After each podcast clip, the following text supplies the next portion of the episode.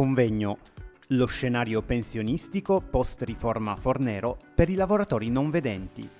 Un evento organizzato dall'UICI, Unione Italiana Ciechi e Ipovedenti di Torino, lunedì 18 ottobre 2021.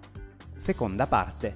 Gianni Laiolo, presidente sezionale, mi ha chiesto un, uh, la possibilità di, di, di, di fare un, un, un ringraziamento. Ecco, grazie, grazie Mario. No, vi rubo solo un, un secondo ai lavori. Mi sono prima dimenticato di ringraziare, noi oggi siamo collegati con Slash Radio Web e col Zoom, grazie anche ai nostri due, eh, dal consigliere Alessio Lenzi e Angelo Panzarea che si stanno adoperando per fare questo collegamento e si stanno veramente, sono qui eh, tutto il giorno a nostra disposizione. Quindi volevo un applauso a loro e poi volevo salutare fra noi, oggi è arrivato anche il presidente onorario della sezione che è stato anche in direzione nazionale, ha rivestito tutti i ruoli nell'ambito associativo dell'Unione Italiana Cechi, Enzo Tomatis e facciamo oh, Enzo, un, dopo, un applauso. Dopo ci salutiamo. Grazie e lascio proseguire i lavori. Che è un sacco di tempo che non lo incontro. Bene. Allora, adesso eh, passo molto volentieri la parola a eh, eh, Antonino Rocco eh, Lania che è responsabile dell'AMNIL qui eh, territoriale e che collabora ormai da da, da un sacco di anni con, la, eh, con la, l'Unione Cechi eh, torinese, ma anche penso piemontese, e poi e insieme a lui poi si organizzeranno loro come, come ritengono meglio, e anche ad eh, eh, nostro amico Alessandro Ferone che invece collabora con, con me e con Emanuele Ceccarelli con la, la presidenza nazionale. Ed è un, una collaborazione che davvero sta dando eh, dei grossi risultati e, e di, della quale sono davvero sono proprio contento di averla promossa. E noi abbiamo, diceva prima la dottoressa Lanzani, eh, Lanzavecchia, eh, ci sono i patronati che segnalano le problematiche. Noi da, da, ormai da tanti anni collaboriamo appunto con, con il patronato AMNIL e abbiamo uh, stretto questa convenzione, questo rapporto e per il quale uh, veicoliamo uh, in maniera corretta le domande che riguardano i non vedenti. E perché purtroppo a certe volte anche, anche i patronati che fanno mh, grandi numeri, che, hanno, che seguono tantissimi, tantissimi settori, alle volte non conoscono esattamente la normativa specifica del, del, de, de, de, della mm, nicchia diciamo, di, di, persone che hanno un trattamento uh, particolare. E, e, e, certe volte anche a noi tocca poi cercare di recuperare magari delle domande non, non fatte correttamente perché spesso si, uh, appli, uh, si, si, esegue la domanda, si, pre, si predispone la domanda facendo riferimento al alla normativa che riguarda gli invalidi civili invece che quella che riguarda i non vedenti e quindi poi si ingenerano un po' di problemi. Allora è con vero piacere che passo la parola ai nostri eh, due collaboratori e questa, questa, collaborazione che dura da anni è, può solo che migliorare e dare ancora eh, maggiori eh, frutti e, e io di questo sono proprio contento perché lo sviluppo che c'è stato in questi anni da quando seguo la, eh, il settore mi, mi, dà davvero un gran piacere. Bene, la parola a voi, grazie. Eh, buongiorno a tutti. Io sono Antonino Lania del, del patronato Anmil di Torino e sono colui che si occupa materialmente di produrre poi le vostre pensioni all'Inps.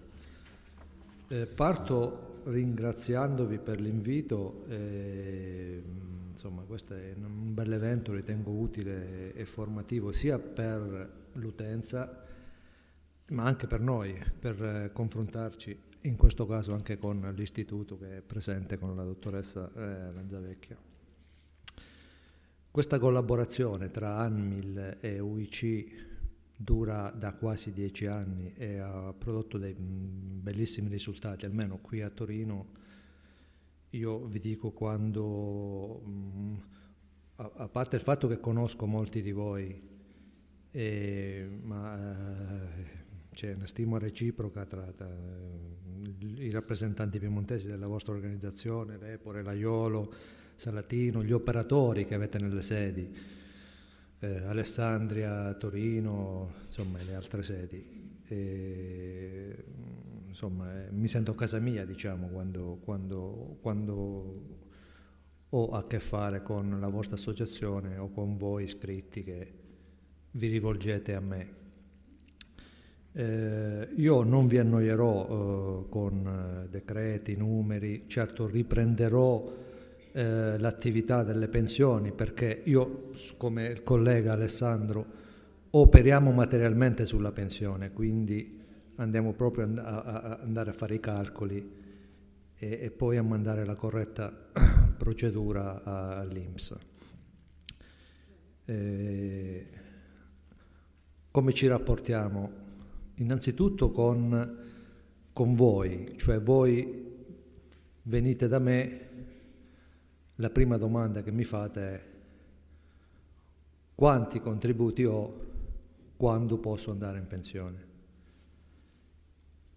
La prima cosa che facciamo attraverso una delega appositamente sottoscritta, siamo tenuti ad avere una delega nei confronti dell'Inps ma anche degli ispettori del lavoro che vengono a controllare le nostre pratiche, tiriamo giù il vostro stato conto contributivo.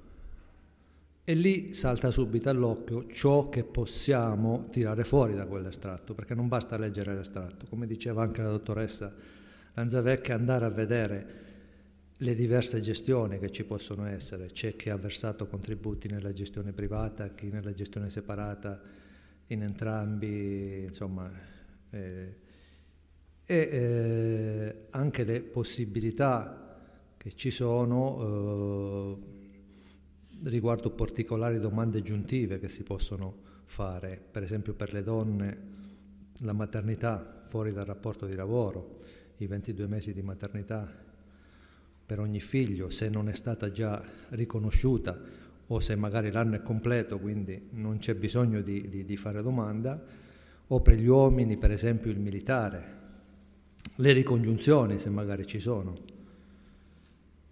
E dopo aver fatto questo si passa alla vera e propria domanda che è particolare perché riguarda proprio le vostre maggiorazioni sulla disabilità. È una domanda che, eh, per esempio, è un calcolo che io faccio ancora manualmente. Per esempio, eh, mi vado a vedere il vostro verbale, eh, mi guardo eh, da quando decorre questa maggiorazione, vado ad inserirla e vi do una risposta. Uh, i documenti poi che sono necessari e che come eh, Mario diceva eh, eh, le problematiche diciamo fondamentali che poi sono, sono tre, una la lascerei, la, la, la, la terrei fuori perché ne, ne, ne, parleranno probabilmente Emanuele, colleghi, cioè che è la mancanza di, di, di quel voto legislativo che c'è dal, dal, da chi ha contribuzione dopo il 96 in avanti, ma le problematiche che possiamo incontrare sono eh, o sul verbale, eh, che magari l'INPS eh, ancora ci chiede, o su questa famosa maggiorazione del coefficiente contributivo, che può sembrare una parola che spaventa, ma mm, insomma, eh, grazie alla vostra associazione che eh, eh, dal 2017 riconosce questo coefficiente come anche valido per la misura pensionistica, eh, riusciamo a gestirlo. Ovviamente queste domande vengono, eh, questa domanda di pensione viene presentata con le agevolazioni contributive su richiesta del lavoratore, quindi quando istruiremo questa domanda io già vi farò firmare eh, un modulo di agevolazione contributiva perché appunto capisco che l'INPS non riceve tantissime di queste domande. Eh, quindi eh, allegherò i verbali, eh, a volte eh, l'Inps eh, mi chiede ver- un verbale che magari è vecchissimo e, e, e, ho la possibilità di ovviare magari allegando eh, l'iscrizione de- al vecchio albo al- al- dei centralinisti. Bastava quello per avere già la, la, la condizione di, di, di, di, disabile come cieco civile. Quindi eh, vi dico, vado, a cercarmi qualche appunto perché la memoria...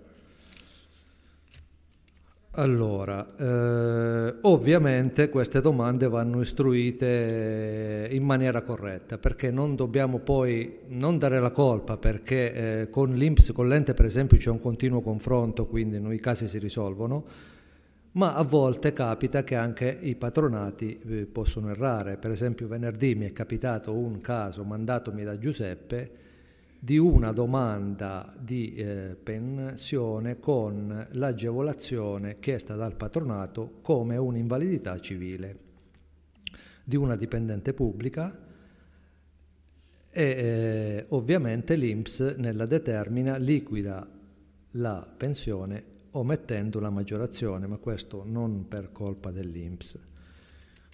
Eh, il verbale che la signora aveva era un verbale di cecità, quindi facile da individuare, però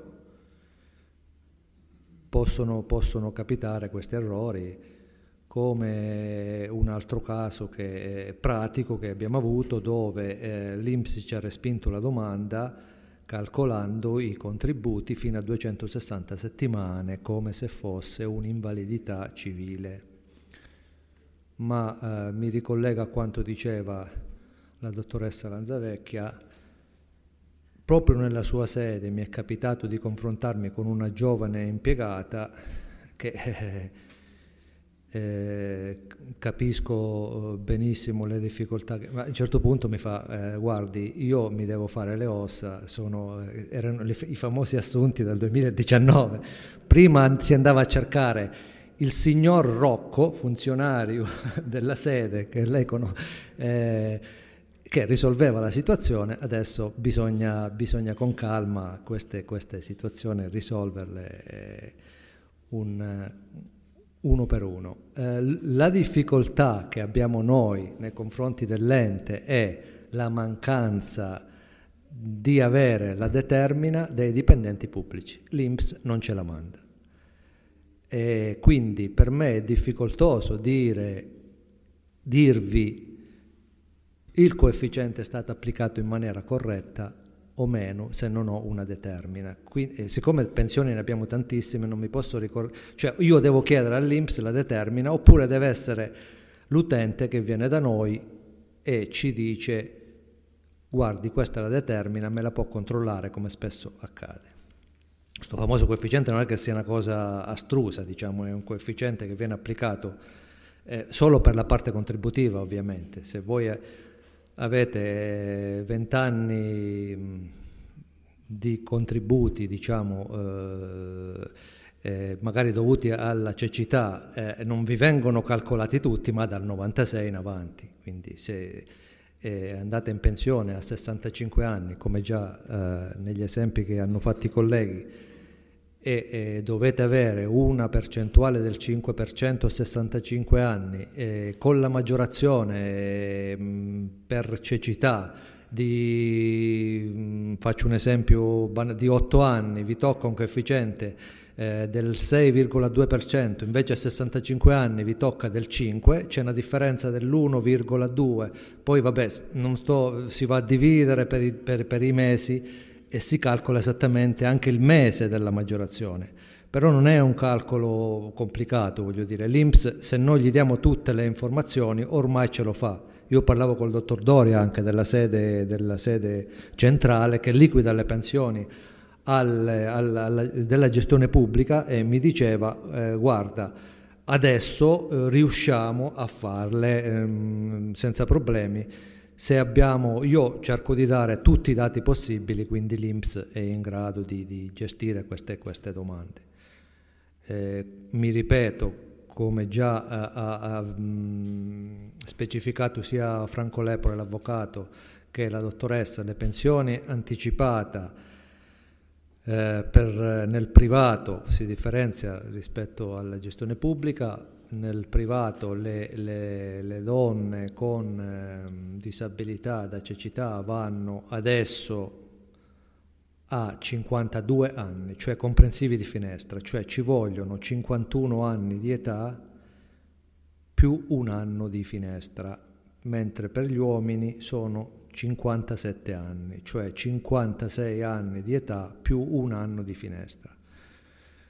Ovvio, eh, molti mi chiedono, ma io durante la finestra posso continuare a lavorare, cioè non so come comportarmi. Sì, ovviamente potete continuare a lavorare, non ci sono, non ci sono problemi. E, ehm,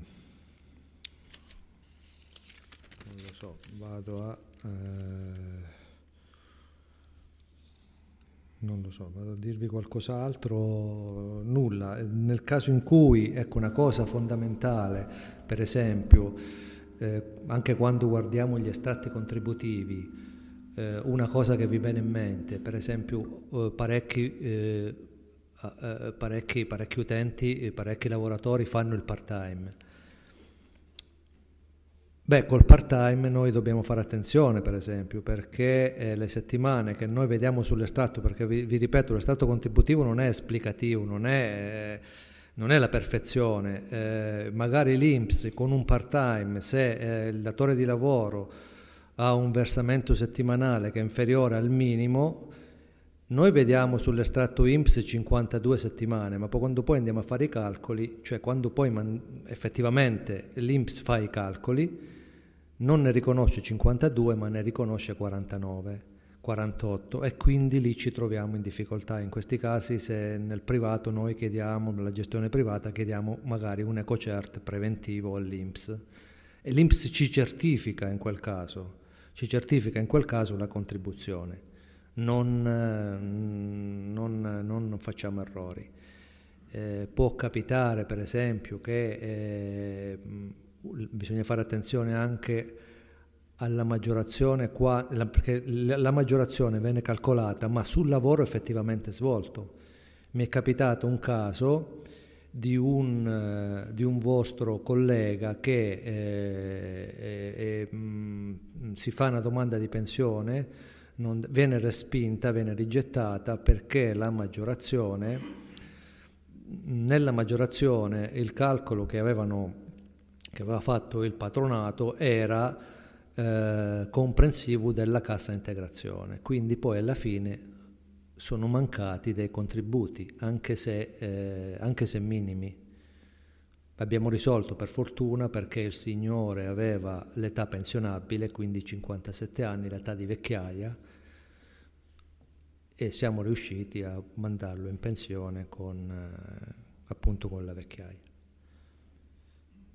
Io sono stato breve, penso di, cioè se sono qui, se, se ci sono delle, delle domande sono disponibile. Grazie, grazie Antonino. Quindi eh, abbiamo cominciato a esplorare proprio prati- materialmente e praticamente come, eh, quali problematiche comporta proprio l'istruzione della domanda prima di trasmetterla. Ah, posso, posso, posso intervenire ancora? Un, mi, ero, mi, sono dimenticato solo una cosa, per quanto riguarda le ricostituzioni pensionistiche, che eh, soprattutto nella gestione pubblica l'INPS dovrebbe fare d'ufficio. Come diceva la dottoressa, lì bisogna cancellare, cioè noi facciamo questo, come procediamo? Eh, noi mandiamo una PEC all'INPS su segnalazione anche della, della, vostra direzione che è efficacissima su questo, eh, vi segue, veramente vi supporta alla grande. Noi inviamo all'INPS un, un vecchio modello ancora cartaceo, che è della gestione ex IMPDAP, dove chiediamo la ricostituzione, richiediamo, eh, chiediamo inseriamo anche ovviamente i motivi per cui chiediamo questa ricostituzione e inviamo con PEC all'INPS.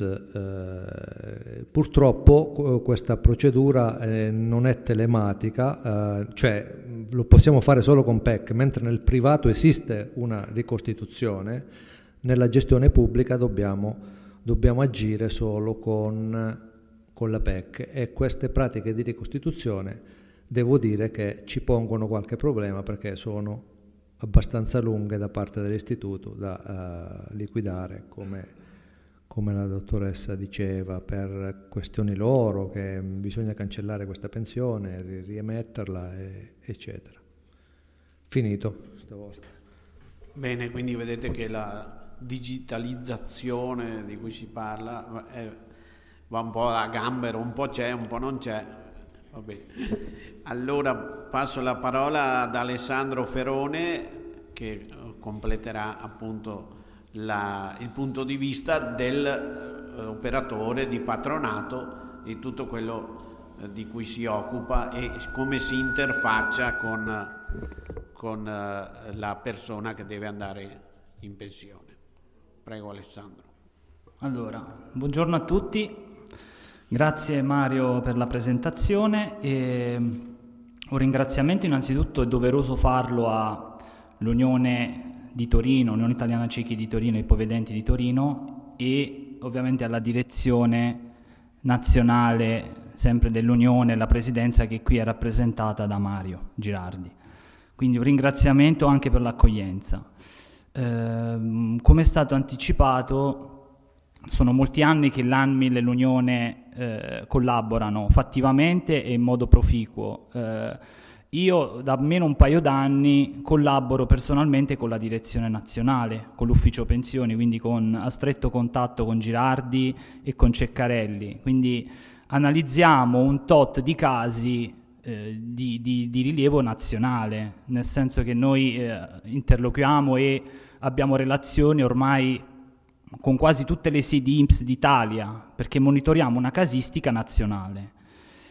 E eh, ovviamente ci sono delle difficoltà oggettive, ci sono delle difficoltà oggettive come sono state menzionate anche eh, dai relatori precedenti, proprio nell'applicabilità di alcune normative che ormai però sono statutarie dal 2017, cioè quindi mi sto eh, specificamente riferendo al coefficiente, che è il problema più grosso da, da risolvere, perché, come diceva anche la dottoressa eh, Anzavecchia, eh, ci sono proprio dei problemi probabilmente anche di programmi, va benissimo, però eh, dobbiamo constatare che ci sono, ovviamente esclusa la sede di, di Torino.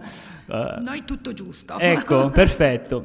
Però proprio legandomi al discorso che noi abbiamo comunque una mappatura nazionale e abbiamo un confronto nazionale con le SEDIMS, possiamo anche testimoniare che ci sono anche un po' eh, delle problematiche che sorgono anche proprio nel, nell'interloquire, nel relazionarsi con alcuni funzionari e alcune sedi. E quindi questo è un aspetto che bisogna migliorare perché se l'Unione attraverso il canale del patronato fa emergere una un diritto inespresso, perché qui stiamo parlando di un diritto inespresso, perché se c'è una legge, una normativa, ci sono delle circolari che non vengono applicate, stiamo parlando di un diritto inespresso che diventa una, potrebbe diventare una conseguenza pesante per, per la vita del futuro pensionato, perché qui ci sono anche delle decadenze, delle prescrizioni che agiscono su questi termini.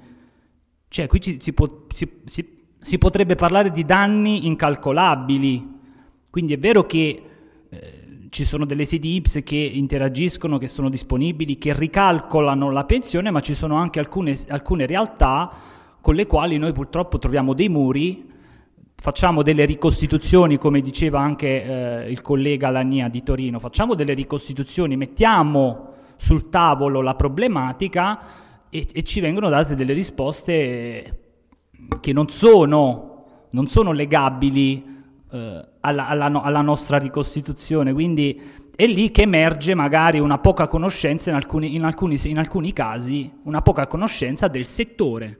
Vogliamo dire che è un settore di nicchia perché magari, eh, come abbiamo detto anche prima, arrivano, non so, 200-300 pensioni all'anno in tutta Italia? Va bene, però bisogna anche magari specializzarsi, avere magari un funzionario per sede specializzato nel gestire questa tipologia di domande.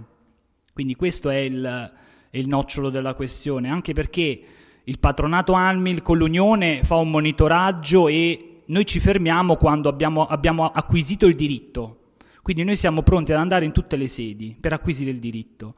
Nel momento in cui eh, il, il, diciamo così, l'assistito si rivolge magari a una, a, un, a una realtà perché come c'è eh, magari qualche sede IMSS che ha poca conoscenza della, dell'aspetto, potrebbe esserci anche qualche patronato che ha poca conoscenza dell'aspetto e potrebbe fermarsi alla prima liquidazione il patronato, quindi magari tr- si trova un operatore che si ferma alla prima liquidazione, ottiene, ottiene il riconoscimento della pensione, non controlla adeguatamente i parametri, le maggiorazioni, il coefficiente e il danno è, è bello che è fatto. Eh. È difficile pensare che poi con tutta la mole di lavoro l'Inps d'ufficio vada a rivedere queste pensioni, parliamoci chiaro. Ci sono migliaia di pensioni all'anno che vengono liquidate, quindi andare a rivedere un calcolo così particolare, mettere, tenerlo sulla scrivania, se non viene fatto presente è molto difficile, questo per esperienza personale. E quindi si incorre nel danno permanente, perché poi agisce la prescrizione degli arretrati, agisce la decadenza che dal 2011 c'è, quindi inevitabilmente si crea un danno permanente. E qui subentra l'Unione Ceca, l'Unione Italiani Cechi ed Ipovedenti in collaborazione col patronato. Quindi noi andiamo a, a valutare tutte queste situazioni di eh, diritto inespresso. E poi, giusto per eh, cambiare un attimino argomento, anzi ampliare l'argomento, eh, direi che ehm, il sistema previdenziale italiano, eh, diciamo che sotto certi aspetti è molto divertente. Perché?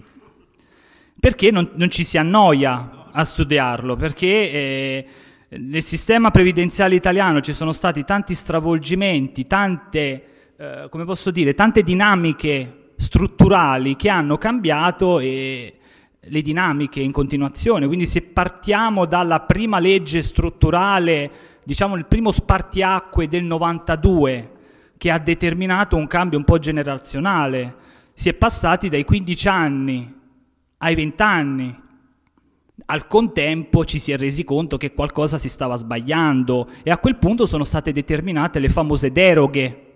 Le cinque, la 503 del 92 ha determinato la deroga a salvaguardia di quei comparti e di quelle situazioni di disabilità che necessitavano di conservare i requisiti precedenti. Quindi stiamo parlando di invalidi civili, ciechi civili, da quel punto in poi c'è stata un'altra riforma, perché il bello del, della previdenza italiana è quella che nel momento in cui il sistema diventa insostenibile, perché magari 40 anni fa c'erano i famosi baby pensionati che stanno attualmente ancora beneficiando in alcuni casi di queste situazioni, hanno creato un'insostenibilità del PIL rispetto alle pensioni. E quindi quando in Italia cambia il sistema previdenziale c'è un problema alla base c'è un'insostenibilità. E un'altra insostenibilità si è determinata nel 95, a quel punto è nato il contributivo, perché col retributivo non si poteva più andare avanti. Anche lì ag- agisce una certa salvaguardia, quindi non si è passati dalla sera alla mattina al contributivo, ma si è tendenzialmente cercato di salvaguardare le persone che avevano una determinata anzianità, anche un una sola settimana di lavoro, prima del 95. In questo modo si è cercato di rendere meno iniqua questa, questa disposizione, che comunque è risultata iniqua per alcune categorie di lavoratori, come ad esempio i non vedenti. Perché? Perché se una persona che è non vedente e e ha delle contribuzioni prima del 95 può utilizzare le deroghe della 503 del 92, quindi può andare con dei requisiti, diciamo così, agevolati di cui abbiamo parlato precedentemente tutti, i nostri interlocutori precedenti, i relatori precedenti hanno ampiamente argomentato, è ovvio che lì c'è un problema, c'è un buco normativo, perché una persona che ha, non ha contributi a 95 non può dover lavorare fino a 67 anni e esserci una differenza tale, ok? Perché qui stiamo parlando di un'invalidità che non può essere discriminata rispetto a un'anzianità contributiva, perché l'invalidità permane. L'invalidità un, un, un, assistito se la porterà per tutta la vita e quindi non può essere discriminata da un contributo prima del 95 e un contributo dopo il 95. Quindi questo è un altro argomento che dovrà essere sicuramente eh, una priorità e lo è, e lo è per l'Unione, perché sicuramente loro come hanno portato a casa come avete portato a casa il coefficiente, porterete a casa anche questa, perché è una battaglia giusta e sacrosanta. Quindi, mh, oltre a questo, di cosa, di cosa, possiamo aggiungere? Possiamo aggiungere che anche mh, un, una domanda che mi viene spesso posta eh, allo sportello è, eh, forse perché a volte ci si dedica poco tempo all'assistito a spiegare cosa sta facendo, quindi è importante che l'operatore di patronato spieghi all'assistito cosa sta facendo, perché se fa una domanda di invalidità civile o una domanda di cecità civile, deve essere comunque fatta con una certa conoscenza della materia, ok? Perché può essere anche una, una domanda sbagliata Ok? Quindi mh, ottenere un'invalidità civile non comporta, anche con una percentuale elevata, non comporta automaticamente poi il riconoscimento, ad esempio, di un'inabilità lavorativa o di un assegno ordinario di invalidità. Stiamo parlando del privato. Molte volte anche i miei assistiti che rientrano appunto come non vedenti, che sono non vedenti, mi chiedono, ma io ho la cecità assoluta, perché non, non, non, mi riconoscono l'assegno ordinario di invalidità, che è una pensione previdenziale, quindi basata sui contributi. Eh, perché i presupposti medico-legali sono diversi. I presupposti medico-legali sono diversi. Quindi stiamo parlando dell'inabilità lavorativa e dell'assegno ordinario che si basano su una legge che è la 222 dell'84, mentre L'invalidità civile si basa su un altro presupposto, che è la 118 del 71. Quindi sono due leggi diverse, due parametri diversi. Una persona che ha un'invalidità al 100% non è detto che abbia l'assegno ordinario di invalidità che comporta un riconoscimento a meno di un terzo di invalidità, quindi tradotto in, in soldoni 67, a meno il 67%. Non corrisponde, perché sono due parametri diversi. L'invalidità civile e come la cecità vengono individuate secondo dei parametri ben definiti, oggettivi. Quindi stiamo parlando di esami obiettivi, certificati, eh, visite specialistiche, esami, esami tecnici, que- di questo stiamo parlando.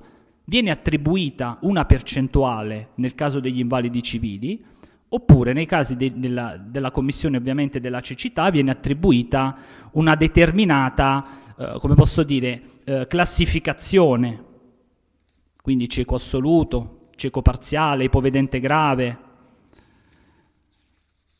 Cosa significa poi per una persona che ha un riconoscimento del genere chiedere l'assegno ordinario di invalidità? Farsi valutare secondo altri presupposti. Quindi non viene più valutata eh, dal punto di vista del danno, esclusivamente del danno, ma viene fatta una valutazione generale, anche sociale, anche rispetto alla capacità e all'attitudine al lavoro che svolge o che ha svolto quel lavoratore. È chiaro?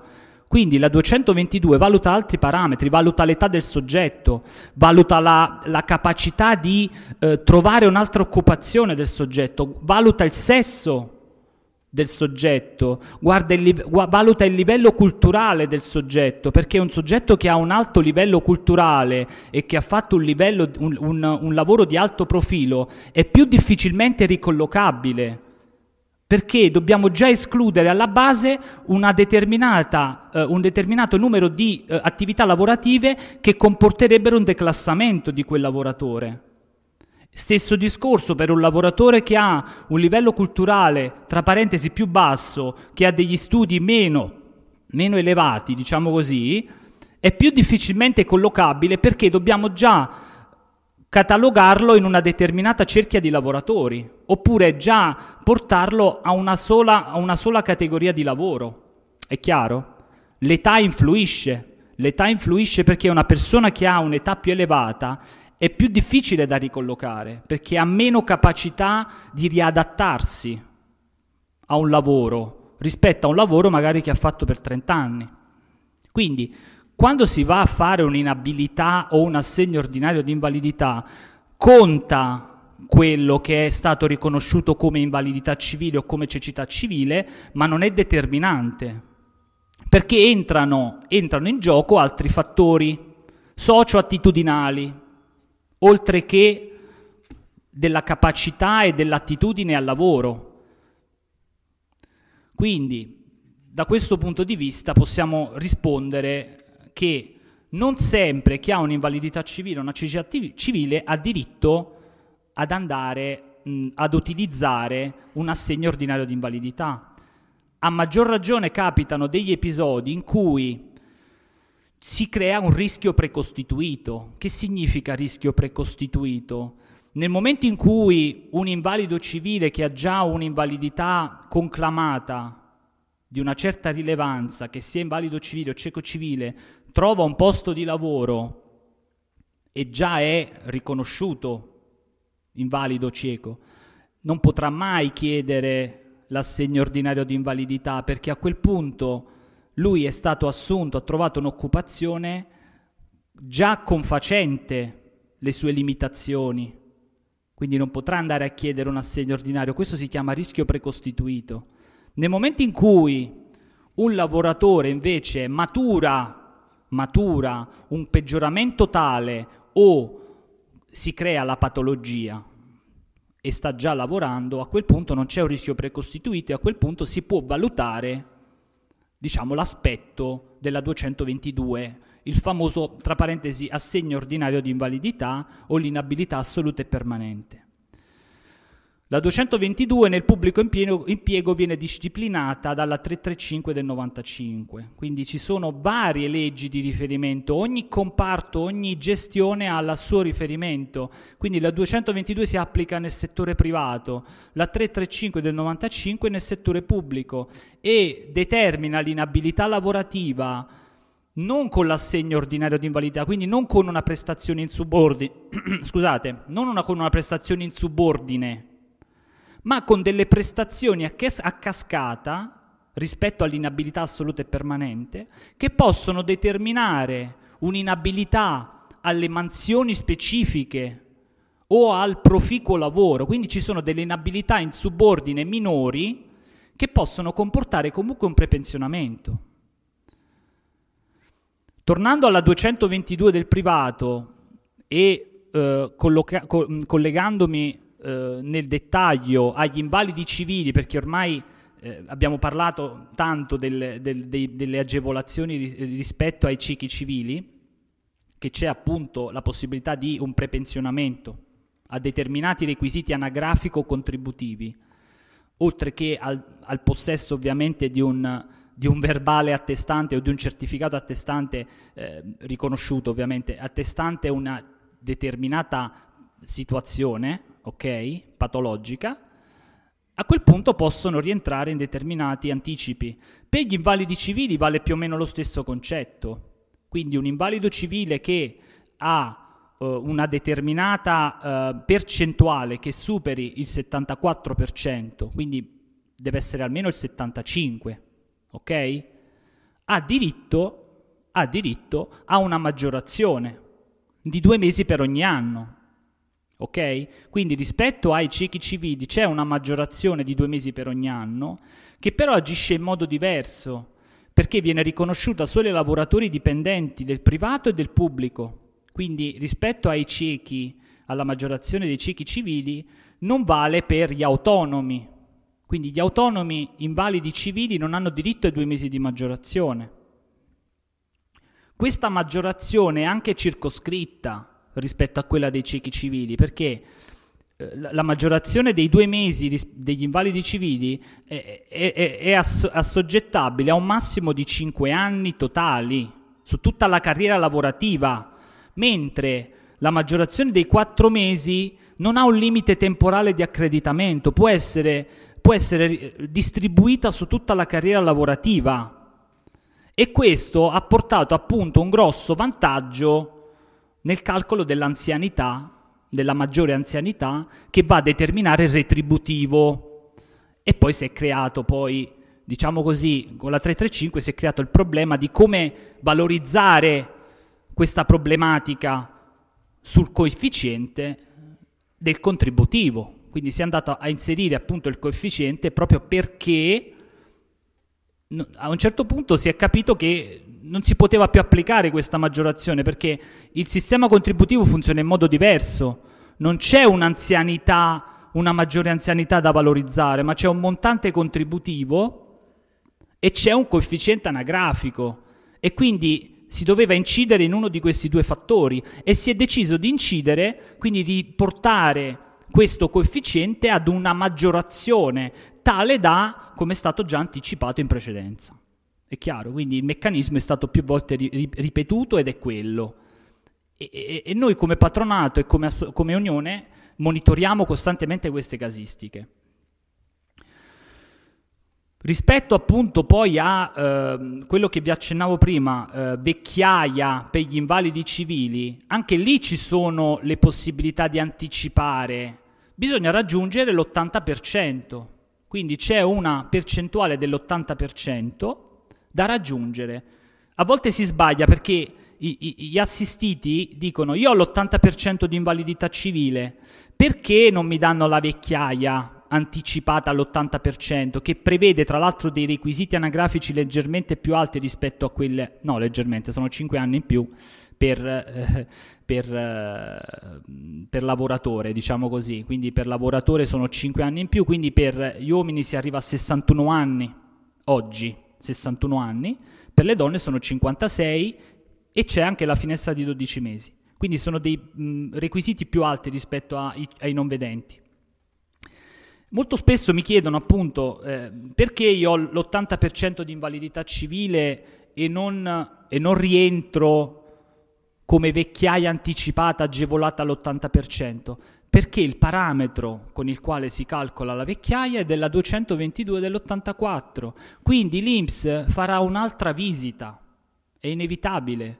L'INPS convocherà la persona a visita, verrà fatto il certificato SS3, il medico dell'INPS valuterà le attitudini, le capacità, l'ambiente lavorativo, il sesso e terrà conto anche dell'invalidità civile, ovviamente, non è un, un elemento eh, da eh, non considerare, però non è determinante. Quindi è fondamentale anche spiegare questo agli assistiti, che avere un'invalidità civile non significa aver diritto alle prestazioni previdenziali. Per il caso dei non vedenti è diverso. Per il caso dei non vedenti rispetto agli invalidi civili, una volta inviato il certificato, il verbale, scusate, il verbale che eh, certifichi appunto di rientrare nella categoria dei non vedenti, quindi a quel punto non c'è bisogno di fare un'altra visita, ok? Quindi il parametro è diverso. A quel punto l'ufficio pensioni, non nascondo che qualche volta io e il collega Emanuele ci siamo fatti due risate quando qualche sede IMSS ha convocato a visita una, un, appunto un non vedente per valutare la vecchiaia all'80%. Quindi a volte capita, proprio perché, come vi ho, vi ho parlato prima, c'è alla base, può capitare che ci sia poca conoscenza del, della, specificità, della specificità dei casi. Però poi si, le cose si, si, sono sempre sistemate sono, sono, state sempre, eh, il, sono andate sempre per il meglio, quindi diciamo che può capitare. E, e quindi niente, eh, spero che abbia risposto ad alcuni vostri dubbi, ad alcune domande e mm, passo, passo la parola nuovamente a Mario. Grazie a tutti. Grazie a te.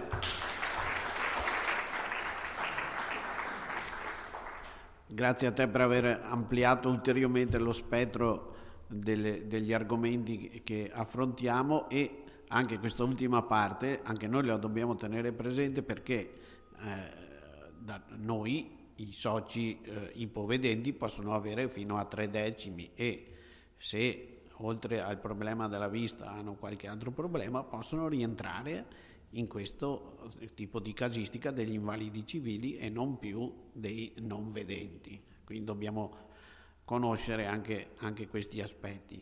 E poi molto rapidamente, prima di passare la parola a Emanuele, eh, volevo dire mh, mm, il discorso di, del, uh, del, fatto che le, le, persone che hanno cominciato a lavorare dopo il 96 si trovano in questo uh, problema di buco normativo. Non è eh, perché anche qualcuno mi ha detto, eh vabbè, ma è una situazione di privilegio per i lavoratori privati rispetto ai pubblici.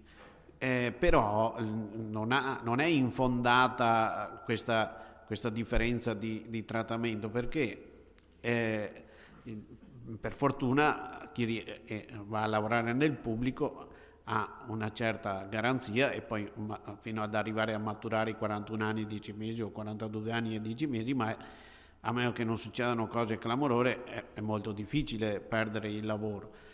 Nel settore privato, invece, provate a pensare, non so, a una donna non vedente di 53 anni o a un uomo non vedente di 56 che lavorava, lavora in una ditta che chiude, fallisce o, o per qualche motivo si trasferisce.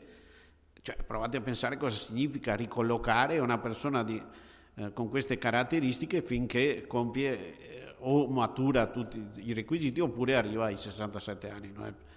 È, è, veramente una situazione complicatissima e quindi non, non sono privilegi, sono cautele che eh, intervengono in, in, situazioni davvero, davvero complicate. Va bene, allora adesso uh, passo la parola a Emanuele Ceccarelli, il dottor Emanuele Ceccarelli che è il mio principale collaboratore presso la presidenza nazionale, che voi in molti conoscete molto bene, che eh, in, in, questi anni ho bombardato ho sempre con nuove richieste, con ampliamento del, dello spettro dei nostri interventi e devo dire che lui non dice mai di no, e anzi è, mm, manifesta curiosità, voglia di, di eh, arricchirsi, di migliorare e questo poi di, di, a cascata provoca la soluzione di un sacco di problemi ai, a molti, molti nostri soci, sia a, per quanto riguarda gli argomenti di oggi, ma anche per quanto riguarda l'inserimento lavorativo e le situazioni di, di invalidità, di, di, riconoscimento della, della situazione di cecità o invalidità e quindi è tutto... Eh, noi facciamo lavorare molto, ma il vantaggio che ne ricavano i soci è proprio concreto, si tocca con mano. E quindi adesso passo con piacere la parola a lui che vi farà anche un po' uh, alcuni esempi di tutti i casi che in questi anni ci sono capitati, che sono della più varia umanità. A te Emanuele. Grazie Mario, buongiorno a tutti. Eh, innanzitutto ringrazio la, la, sezione UIC di Torino, eh, il consigliere Giuseppe Saladino, il presidente Gianni Raiolo e anche i miei colleghi naturalmente che eh, ci hanno accorto e hanno organizzato questo, questo incontro, questo evento fortemente voluto dalla, dalla struttura e dal Consiglio regionale. Quindi è un, un, appuntamento un po' atipico perché strettamente eh, è molto settoriale, quindi è un evento un po' di nicchia, nel senso che la materia è veramente molto molto complessa eh, da stamattina appunto è stata disaminata var- nelle varie normative e certificazioni ci sono state nel tempo, nell'applicazione pratica e nelle difficoltà di applicare questa normativa. Quindi diciamo che al, al cittadino, all'utente, eh, il um, recepire queste, queste, nozioni, questi concetti sicuramente non è, non è molto agevole. Insomma. Quindi per quanto appunto da stamattina si è, um, si è, cercato di puntare l'attenzione su alcuni eh, passaggi chiave che sono fondamentali eh, che il pensionando non vedente abbia bene in mente, soprattutto per ehm, richiamare la sua attenzione che poi ci sono i tecnici che vanno a fare questo lavoro, quindi ci sono il, eh, gli operatori di patronato, c'è l'associazione di categoria quindi che va a sostegno, ci sono appunto i funzionari dell'INPS che è l'ente che va a liquidare. Eh, il, scopo, eh, il, nostro scopo è quello di ehm, rendere consapevole il pensionando non vedente sul fatto che la propria pensione può avere dei problemi quale sia la tipologia di problemi, come venga poi circostanziato e come venga risolto, poi eh, interveniamo noi in, eh, in, prima battuta, però non, eh, non va tralasciato questo aspetto. Ehm, perché siamo arrivati a questo punto? Faccio un, un passo indietro di qualche anno. E per spiegarvi come è nata anche appunto questa riforma pensionistica. Questa riforma pensionistica è nata proprio insieme all'Unione, è stato detto questa mattina, è stata mh, mm, eh, mh, mm, proprio scritta eh, durante i lavori della commissione pensionistica che ehm, veniva coordinata appunto da Mario Girardi, quindi il, ehm, è stata appunto è passata con la legge di eh, bilancio e eh, ha dato una, eh, un punto di svolta al, a questo gap normativo che appunto era la mancata valorizzazione economica della maggiorazione figurativa eh, nel, sistema, nel, sistema, con la quota contributiva, quindi con il calcolo della, del sistema contributivo. Eh, quindi il, l'inserimento in, in, legge, in, legge, finanziaria eh, naturalmente aveva eh, stato grande, è stato un grande successo per l'Unione. Non ci saremmo mai aspettati che poi l'applicazione pratica ehm, dovesse incontrare tutti questi problemi.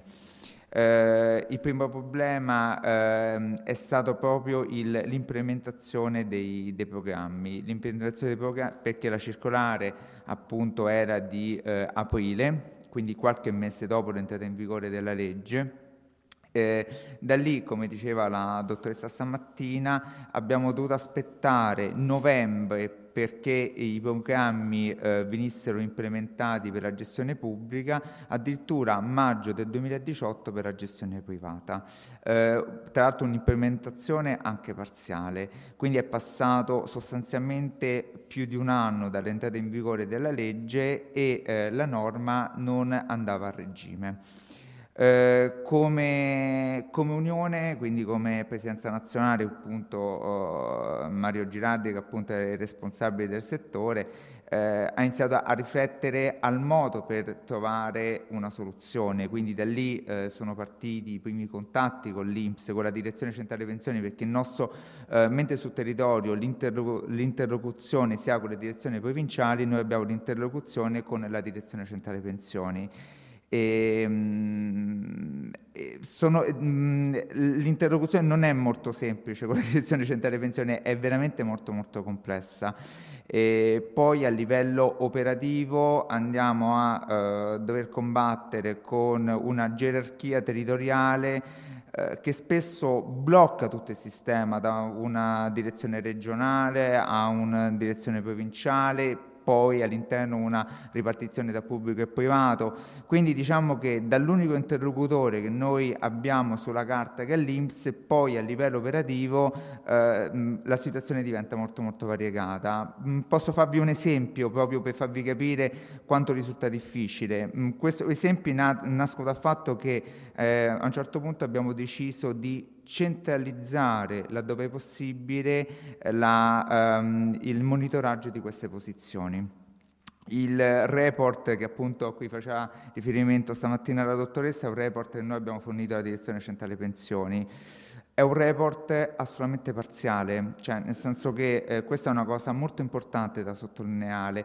Ovviamente noi andiamo a monitorare i casi che vengono alla nostra attenzione.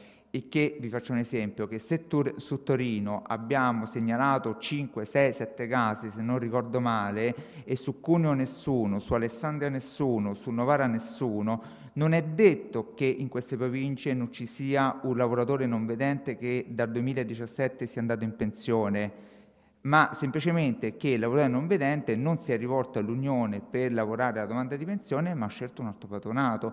Quindi probabilmente questo lavoratore, questo pensionato potrebbe uso e condizionare, avere una pensione liquidata in misura inferiore perché ha eh, degli errori nei dati di calcolo e non, emer- non, è, non emerge perché non è stato segnalato.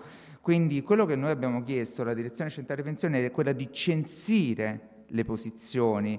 Da quello che so io, eh, invece ci si è un po' limitati sul nostro, sul nostro mh, mm, report. Quindi questo è, è mh, mm, mh, mm, naturalmente un invito che faccio anche all'Inps di Torino di andare a verificare con molta attenzione le posizioni gestite perché non tutti sono associati dell'Unione non tutti vengono, passano tramite l'Unione. Insomma.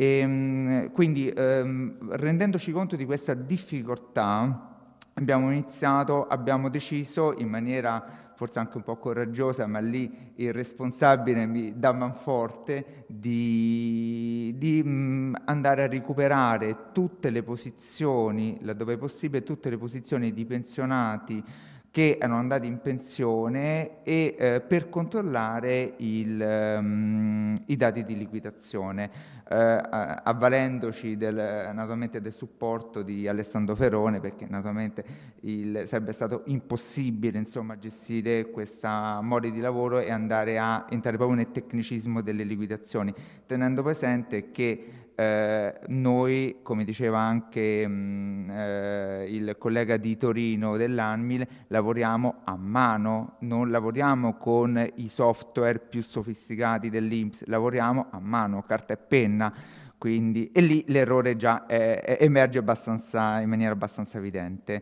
Eh, da lì è partita tutta un'attività di recupero posizioni. Eh, si sono eh, attivate due procedure distinte a seconda se il, lavoro, il, pensionato è un pensionato in gestione privata o il pensionato in gestione pubblica, quindi la cosiddetta ricostituzione per il privato che ha una procedura telematica quindi eh, anche più, più facile da monitorare per il pubblico appunto abbiamo una riliquidazione con il cosiddetto modulo cartaceo, viene compilato e si manda una PEC.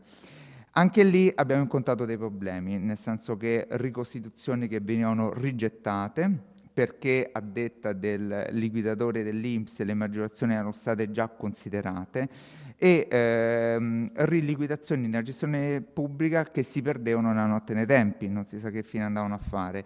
Eh, su questo voglio spezzare un po' una lancia a favore delle direzioni provinciali, nel senso che eh, gli input che sono arrivati da Roma sono arrivati con netto ritardo.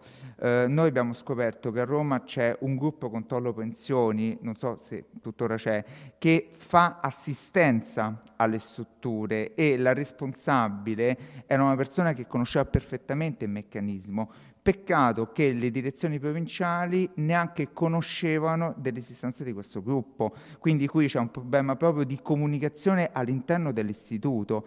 Um, su questo voglio per rendervi conto di, ehm, della, della, difficoltà che incontriamo come associazioni, allora vi riporto una risposta della Direzione Centrale Pensioni ad un nostro specifico quesito.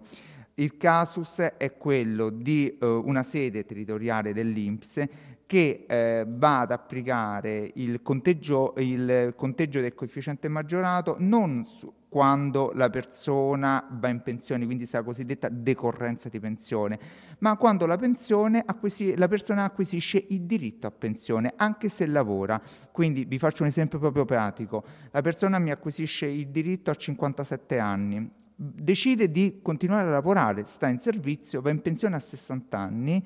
Questa sede territoriale, secondo un, un ragionamento iperbolico, secondo me, va a calcolare il conteggio della maggiorazione non da quando la persona va in pensione a 60 anni, ma quando acquisisce il diritto a pensione a 56 anni, anche se la persona è ancora al lavoro. Qui diciamo che un, viene tra virgolette bruciata maggiorazione figurativa da 56 anni, da 56-57 anni a 60 anni, 61 anni. Quindi su questo caso che non si riesce a gestire perché poi sono più casi che sono capitati su questa sede IMSS, abbiamo fatto un quesito alla Direzione Centrale Pensioni e questa è la risposta. Relativamente al primo quesito, ordine, questa è la risposta del 4 agosto eh, 2021. Relativamente al primo quesito, in ordine all'applicazione del corretto coefficiente di trasformazione previsto dall'articolo 1,6 della legge 35 del 95, appunto il cosiddetto coefficiente, eh, che è entrato appunto in, eh, in, gestione con il sistema contributivo, che integra il precedente, mm, vabbè, qui salto un attimo il riferimento normativo, è stato definitivamente chiarito che per tutti i lavoratori non vedenti il coefficiente di trasformazione da maggiorare in relazione ai periodi l'età rilevante per il coefficiente di trasformazione è quella posseduta alla data di decorrenza della pensione, quindi il cosiddetto 60 anni, quando una persona smette di lavorare perché il, entra in uno status diverso, non è quello appunto del lavoratore ma è quello del pensionato e che le procedure sono implementate in base a tale criterio. Quindi questa è una comunicazione del 4 agosto in cui la Direzione Centrale Pensioni comunica che le procedure sono perfettamente funzionanti come ha detto la, la dottoressa dell'Inps di Torino, non è vero. Le procedure non sono ancora a regime. Quindi il nostro sforzo è, è, quello di intercettare quanto più posizioni possibili. Dalla fase del controllo delle posizioni ehm, abbiamo fatto il, un passo in avanti. Abbiamo provato a gestire proprio le domande di pensione. Mm, perché eh, allora, eh, molto spesso i problemi possono nascere da come viene eh, gestita una domanda di pensione. Come abbiamo detto prima, ci sono, ci sono errori come richieste di eh, maggiorazione per invalidi civili anziché quelle per non vedenti. Quindi se la domanda parte già viziata, ovviamente il risultato non può essere corretto. E quindi con il sostegno di, di, Alessandro abbiamo iniziato a centralizzare laddove la sede territoriale dell'UC non fosse in grado di gestire autonomamente e non è caso appunto di Torino dove fortunatamente il, la sede ANMIL va a sostegno della sezione nella gestione di queste domande, abbiamo iniziato a prendere a monte le domande di pensione in modo tale che riusciamo a gestire tutta la filiera, dalla domanda fino alla liquidazione, fino al controllo finale e portare poi il pensionato ad avere una posizione eh, perfettamente corretta. Quindi la domanda viene gestita eh, andando innanzitutto a controllare qual il, il, um, quali sono i requisiti basilari, quindi i requisiti sanitari che sono quelli essenziali eh, quindi verbali di cecità totale, cecità parziale, non abbiamo problemi. Qualche problema lo abbiamo con i verbali di invalidità civile che attestano una ipovedenza grave. Eh, da lì facciamo un passaggio preventivo con la medicina legale dell'INPS di riferimento, perché cosa succede? Che molto spesso eh, pratiche di eh, pensionati eh, ipovedenti gravi si bloccano in mano ai liquidatori che eh, vanno in eh, confusione tra eh, norme per non vedenti e norme per invalidi civili. Quindi per agevolare naturalmente il liquidatore che molto spesso in una sede piccola può lavorare una domanda di pensionato ipovedente grave, una ogni non si sa quante, facciamo un passaggio preventivo con la medicina legale chiedendo di chiarire, di rendere leggibile questo verbale alla, mh, al collega della liquidazione. Anche lì si apre un altro mondo, perché normalmente lì ci sono medicine legali che rispondono subito, medicine legali che non rispondono. Ma chi dà ci acconsente, quindi per me se la medicina legale non, ris- non eccepisce nessuna criticità su quel verbale, dopo è scontato che il verbale è buono. Quindi Il, ovviamente tutta questa corrispondenza che noi abbiamo con la medicina legale diventa parte integrante del fascicolo previdenziale dell'associato. Quindi noi il, um, forniamo all'INPS tutti gli elementi possibili per non sbagliare. Basta che venga letta bene la domanda di pensione. Tra l'altro la domanda di pensione ha un formulario che si chiama Note in cui Alessandro va, ma anche Antonino ho visto, va a eh, dare tutta una serie di chiavi di letture, tutta una serie di suggerimenti per liquidare correttamente la domanda di pensione, quindi parliamo di soggetto eh, ehm, ipovedente grave, verbale di riferimento eh, dal certificazione di Stato, i cosiddetti chiarimenti che chiediamo alla medicina legale, eh, richiesta del coefficiente eh, aumentato per effetto della novità eh, del 2017. Quindi in questo spazio, ovviamente non è uno spazio illimitato, mh, mm, vengono dati tutta una serie di input alla sede eh, di riferimento per poter liquidare correttamente la domanda di pensione. Quindi siamo andati oltre il controllo della, uh, del provvedimento, perché andiamo a prendere il, la, la, gestione della pratica a monte cerca, cercando di limitare. Purtroppo non, queste attenzioni mh, hanno in, in, parte ridotto gli errori, ma eh, non hanno risolto il problema, nel senso che eh, noi possiamo quasi fare una statistica delle sedi INPS che sono maggiormente recettive e sedi INPS che invece non riceviscono questi, questi input. Tutto questo per, per, dirvi qual è l'attività che facciamo come, come, Unione Cechi, nel senso sia a livello nazionale sia poi a livello provinciale. La nostra attività è quella di eh, garantire la giusta pensione eh, garantire che una, mm, una, riforma come appunto quella della 232 mm, del 2016 venga eh, rispettata e non eh, entri nel, um, non sia soggetta al libero arbitrio della sede che sta lavorando, addirittura della persona che sta liquidando quella posizione. E, um, l'interlocuzione con l'istituto è la priorità per noi, cioè nel senso che a differenza di altre associazioni, a differenza di altri soggetti, eh, la, la, nostra volontà, anche per una questione anche di rapidità di soluzione, è quella di segnalare immediatamente il problema alla sede. Eh, noi abbiamo sedi territoriali dell'Inps che secondo me gestiscono perfettamente queste posizioni, parlo della Puglia l'Inps della Puglia si è organizzata in maniera tale, eh, tale che nel momento in cui ha notato che fosse, c'erano troppe criticità a livello di direzioni provinciali, l'ufficio pensione dell'Inps Puglia ha centralizzato le segnalazioni dell'Unione. Quindi che significa? Che se io su Taranto, se io su Bari, se io su Foggia ho una percezione sbagliata, la segnalo alla, alla direzione regionale che la o dall'input al territoriale o la gestisce direttamente dal regionale e viene ricostituita o riliquidata in tempo una settimana, dieci giorni. Questo quindi significa che la procedura è assolutamente possibile. Noi abbiamo posizioni che sono state riliquidate dopo quattro ore. L'Inps di Siena ha riliquidato una posizione dopo quattro ore. Ci sono altre sedi che aspettiamo anni per ottenere questo risultato. Quindi mh, mm, mi chiedo, il problema, che sicuramente è un problema di procedura, perché la procedura non è implementata, però al di là del andiamo eh, senza che ci fossilizziamo su questo problema di procedura, perché poi il danno diretto ce l'ha la persona, non ce l'abbiamo né noi dell'Unione, né il patronato, né l'Inps, il danno diretto ce l'ha la persona. Mm, quello che, che poi chiedo all'Inps è possibile prestare una maggiore attenzione a queste segnalazioni.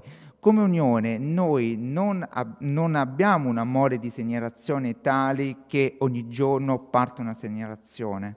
Okay? Noi abbiamo gestito a livello centrale 3, 3 400 segnalazioni, 200-300 forse in 4 anni. Quindi non parliamo di un numero tale, ovviamente ripartito su tutto il territorio nazionale, e con, mente con la premessa che ho detto all'inizio che tante posizioni purtroppo eh, sono sfuggite che non ci hanno contattato, ma le segnalate riusciamo a avere la garanzia che vengono prese in mano e vengono um, coscientemente riliquidate in maniera anche abbastanza rapida. È questa la richiesta che noi abbiamo fatto alla direzione centrale dell'Inps e quello che faccio all'Inps di Torino, ma che faccio sostanzialmente a tutte le sedi Inps, perché non è possibile che siamo nel 2021 e ancora siamo um, a, a, um, a combattere con un meccanismo che, come diceva Antonino, anche a mano si può risolvere. Io ho finito.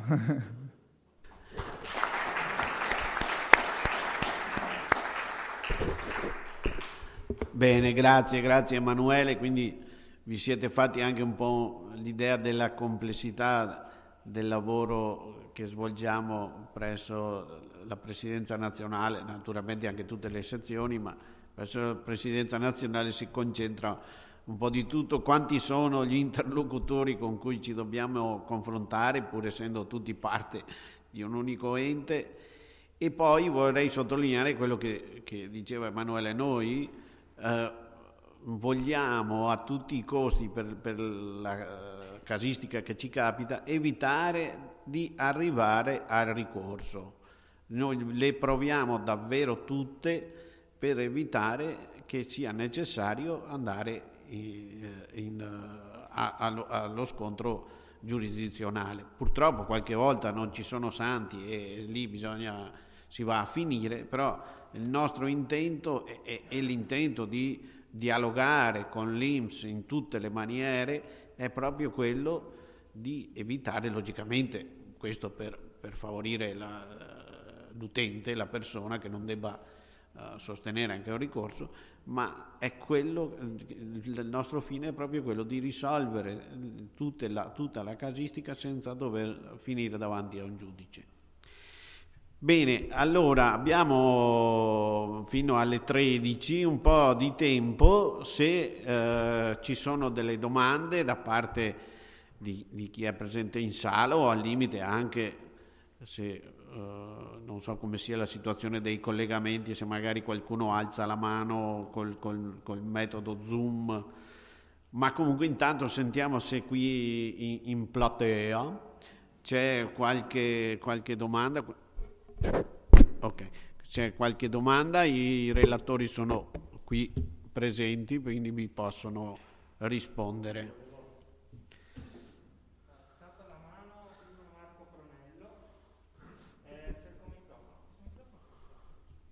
Prego.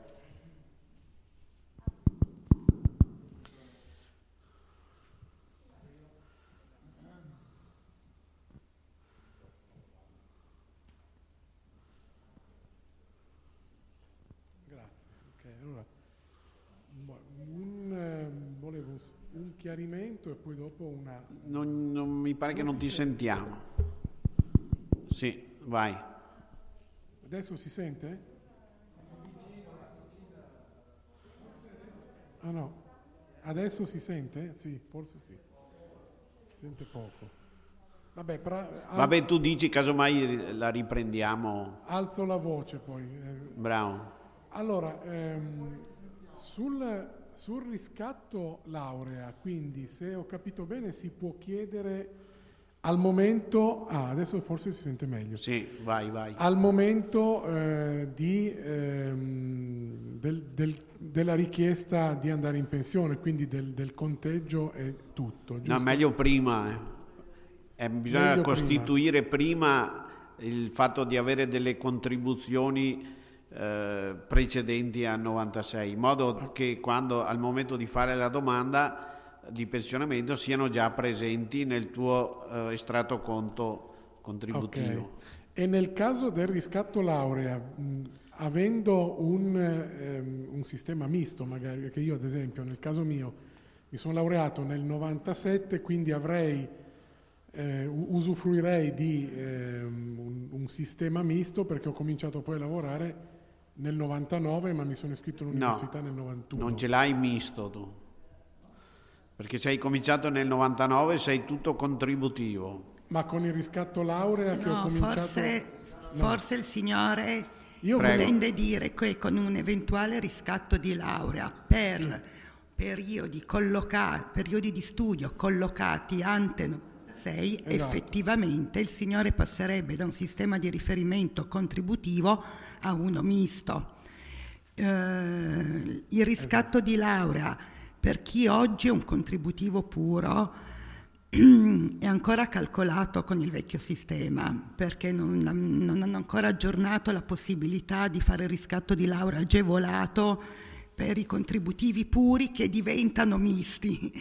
Però comunque in via di principio sì, riscattando periodi di contribuzione anteriori al 96 si diventa retributivi misti, quindi con applicazione dei requisiti anagrafici e contributivi agevolati. E, i requisiti, infatti, poi un altro punto che volevo arrivare, i requisiti di eh, anagrafici e di contribuzione eh, agevolati si applicherebbero per tutta l'attività la, lavorativa o solamente per eh, ante 99, in quel caso, con il riscatto laurea? No, no, il riscatto no. della laurea ti permette di accedere alla eh, agevolazione, anticipazione dell'età anagrafica a cui andare in pensione, non, non per il, il, tipo di contribuzione. Il tipo di contribuzione tu ce l'hai eh, come, come contributivo invece il fatto di uh, ma- avere ma- maturato qualcosa prima del 96 ti permette di applicare la normativa che riguarda l'anticipo dell'età anagrafica per andare in pensione se lavori nel settore privato. Esatto, sì. Posso dire qualcosa? Eh, vai, a, vai. a, integrazione. Sì, eh, il riscatto laurea siccome viene fatto appunto, adesso c'è quello agevolato, ma se si utilizza il vecchio riscatto, il vecchio riscatto vale sia come diritto che come misura, quindi anche come liquidazione della pensione. Però è molto molto oneroso. Se uno l'ha fatto a suo tempo, magari quando non lavorava, era favorevole, molto favorevole, ma adesso fare un riscatto laurea è veramente costoso. E certo, c'è, una, c'è, un vantaggio tra, tra come viene poi calcolato il riscatto, perché se si utilizza l'aliquota, quella del 33%, eh, ovviamente eh, c'è un costo eh, superiore. Invece per i periodi ante 96 l'INPS, eh, mi dica Serro, la dottoressa, li liquida con la riserva matematica, che è un calcolo ancora particolare, cioè vanno a vedere qual è il vantaggio economico tra la pensione percepita senza riscatto, qual è il vantaggio economico della pensione percepita con riscatto, mettiamo caso 100 euro, quei 100 euro vengono moltiplicati per un coefficiente che dipende dall'età, dal sesso, dal tipo di lavoro svolto e viene fuori il riscatto che è, è più favorevole rispetto a quello con l'aliquota contributiva attualmente del 33% del vostro ultimo CUD, cioè della CU, adesso si chiama CU, giusto? Sì, esatto, bisogna anche dire che a fronte di un riscatto di laurea che nel corso della vita lavorativa diventa sicuramente molto oneroso, laddove si riscattassero tutti gli anni di studio, il riscatto può anche essere parziale. Quindi se l'intento di questo riscatto, e qui torniamo di nuovo sulla consulenza personalizzata, no? se l'intento del riscatto è quello di passare da un sistema contributivo a un sistema di riferimento retributivo misto, si può anche poi chiedere di riscattare un solo mese di ipotesi collocato ante 96. Bisogna capire anche la finalità di questo riscatto. No? Per cui la, anche l'onere di riscatto che viene richiesto si ridimensiona chiedendo Rispetto. poi di pagarlo parzialmente. Certo. Quindi è veramente come dicevano un po' tutti i relatori, una consulenza personalizzata per capire la, eh, quello di cui un lavoratore ha mh, necessità per mh, insomma, cercare di ottimizzare, valorizzare tutta la propria vita lavorativa eh, richiede una consulenza ad personam, caso per caso. Volevo aggiungere ancora un'altra, un'altra, un'altra cosa. Per quanto riguarda il riscatto agevolato, eh, mi è capitato eh, di farlo per un bancario. L'INPS ci chiede, sì è vero si pagano 5.000 erotti euro, 100 erotti euro per ogni anno, però l'INPS ci chiede contestualmente di fare una richiesta telematica di eh, liquidazione della futura pensione col sistema contributivo. Quindi prima si va a fare una richiesta del genere, che è di tipo telematico, e poi si procede con l'agevolazione, con riscatto in agevolazione. Io di solito leggo anche la ricevuta della certificazione contributivo. Quindi questo per essere chiaro anche su quell'agevolato, perché sì, dà uh, diritto solamente alla, ad avere questi anni in più, però eh, si sceglie anche, non, non, non, lo scegliamo noi, ma lo sceglie l'Istituto tramite la legislazione nostra, di liquidare la pensione come col contributivo. Bene, quindi dovrai valutare bene i pro e i contro della cosa cioè, eh, al sì, momento. Eh, eh. Volevo un'altra cosa velocissima di carattere generale, poi lascio la parola ad altri. Eh, in caso di, ehm, di maggiorazione, eh, quindi quella dei, dei, quattro mesi all'anno, no? quindi nel sistema misto, o, ehm, è cumulativa eh, con eventuali fondi, ad esempio quelli che ci sono nel comparto ANIA che è quello che conosco io, ma anche il comparto bancario probabilmente, ehm, c'è il, il, fondo che viene aperto per, periodicamente che permette di andare in pensione quei 3, 4, 5 anni prima con contributi fi- figurativi. Sono cumulativi o, o, in quel caso no? Eh, rispondo io? No, non sono, no. non sono cumulativi, no serve attività effettivamente prestata, quindi l'accesso con i fondi agevolati, ad esempio quelli bancari, che danno l'indennità sostitutiva, non, non permettono la maturazione della maggiorazione figurativa, così come non lo permette il, il, la contribuzione volontari, riscatto laurea e quant'altro, cioè tutto ciò che non è effettivamente versato non dà titolo alle maggiorazioni figurative, ad eccezione fatta ovviamente dei permessi 104, malattie e quant'altro, che ovviamente presuppongono un accredito contributivo da parte del datore di lavoro e quindi c'è il riconoscimento di maggiorazione, ma tutto ciò che è già figurativo non permette la somma di altro figurativo. Eh sì maturare un figurativo su un già figurativo è un po' troppo. Chi vuole sì. intervenire adesso? Eh, buongiorno, eh, mi, volevo solo fare questa domanda. Su, se una persona ha eh, sia contributi, sia il sistema retributivo che contributivo, è, sì. è anche autonomo, però il riconoscimento a, a, a impovedente grave gli è arrivato quando ha smesso di lavorare. Momento, lui ha smesso di lavorare perché è diventato ipovedente grave.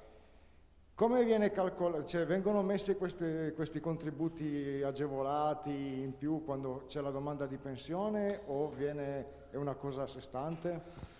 Facciamo rispondere Alessandro Emanuele, che, dato che Beh, conosce è, assolutamente è la sì, casistica sì. Eh, che sì. abbiamo affrontato anche di recente.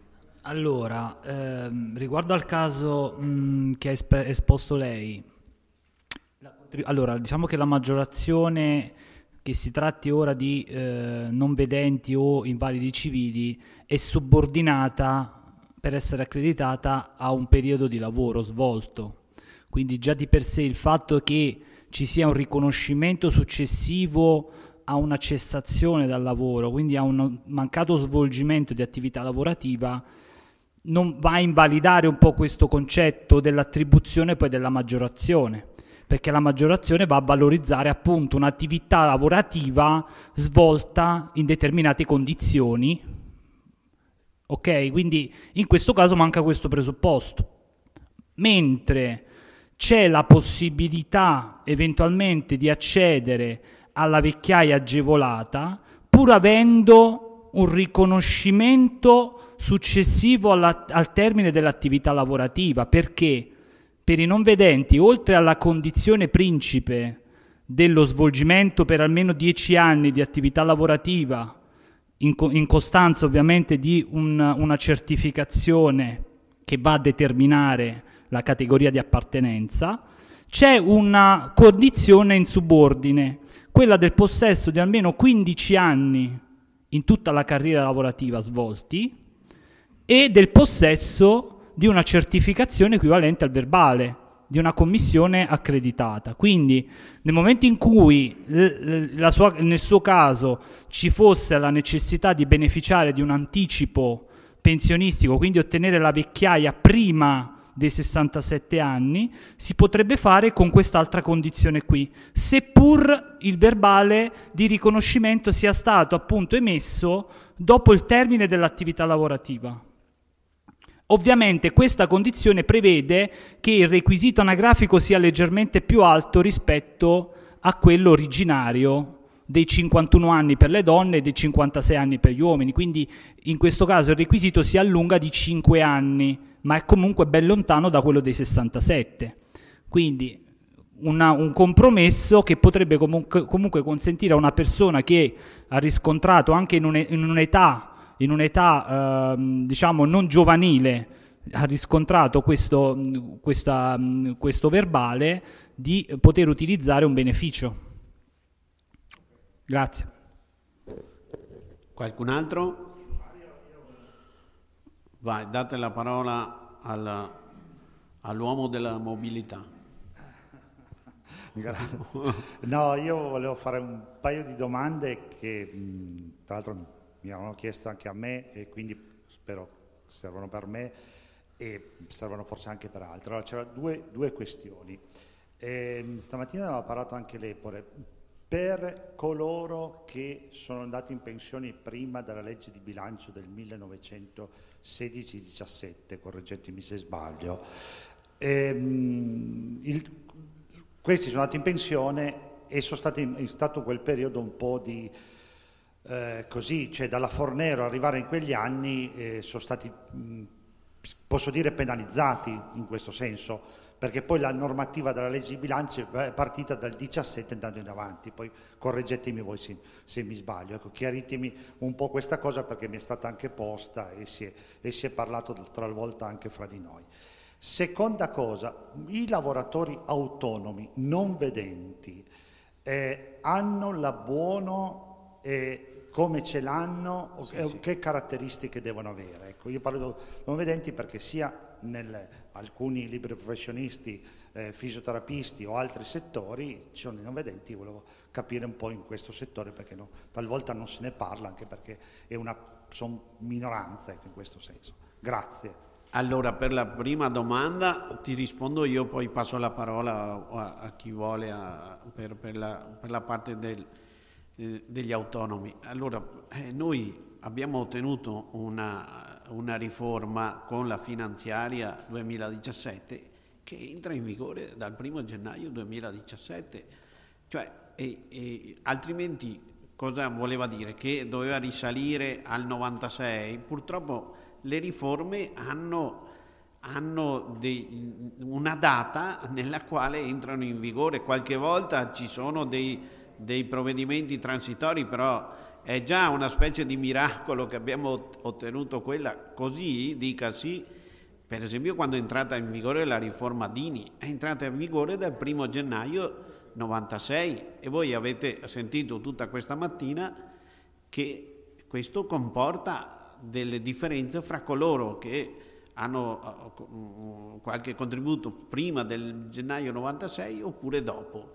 Eh, purtroppo ci sono date nelle quali una certa normativa entra in vigore e ci sono date precedenti nelle quali questa normativa non è in vigore, quindi eh, noi non, cioè era veramente impossibile ottenere anche un provvedimento transitorio che recuperasse anche tutti gli anni precedenti. Era davvero, è già stato, ripeto, un, un fatto che, di cui sinceramente eh, siamo anche orgogliosi e io in questa sede vorrei ringraziare anche Aldo Corsa che faceva parte della commissione eh, pensionistica i cinque anni precedenti che ha dato un grosso contributo anche proprio nella stesura di quell'emendamento, di quella riforma ma purtroppo ha, come tutte le, le, norme ha un momento in cui entra in vigore e un momento in prima in, nel quale non è in vigore.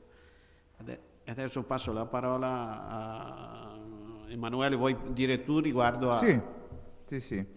Allora, il, vale anche, allora, la maggiorazione vale anche per gli autonomi, e riporto un, l'importante è che non, siano, non, vers- non, ci sia un versamento nella gestione separata. In quel caso le gestioni separate non hanno il riconoscimento delle maggiorazioni per non vedenti. E riporto proprio un punto della circolare 138 dell'87 al paragrafo 5 che parla di liquidazioni e ricostituzione delle prestazioni pensionistiche. Quindi la maggiorazione convenzionale dell'anzianità contributiva è utile ai fini della liquidazione e della ricostituzione delle prestazioni pensionistiche, leggasi appunto ricostituzione nel privato, riliquidazioni nel pubblico, assegni di invalidità, quindi assegni io, pensioni dirette e indirette, autonome e supplementi di pensione aventi decorrenza successiva beh, all'entrata in vigore dell'85. Quindi vale anche eh, per i lavoratori autonomi l'importante è che non versino nelle gestioni separate. Poi è diversa la finestra mobile, mi pare che è di un anno e mezzo, vero? La finestra mobile. Sì, esatto, sono 60 e 55, non 55 e 50 e poi eh, mi sembra sono 18 mesi di finestra mobile. Altre domande? Buongiorno a tutti. Allora, io uh, faccio una domanda mh, mm, di questo tipo. Faccio presente il mio caso, ecco, tanto ne ho parlato anche con la NIA mh, mm, qualche mese fa.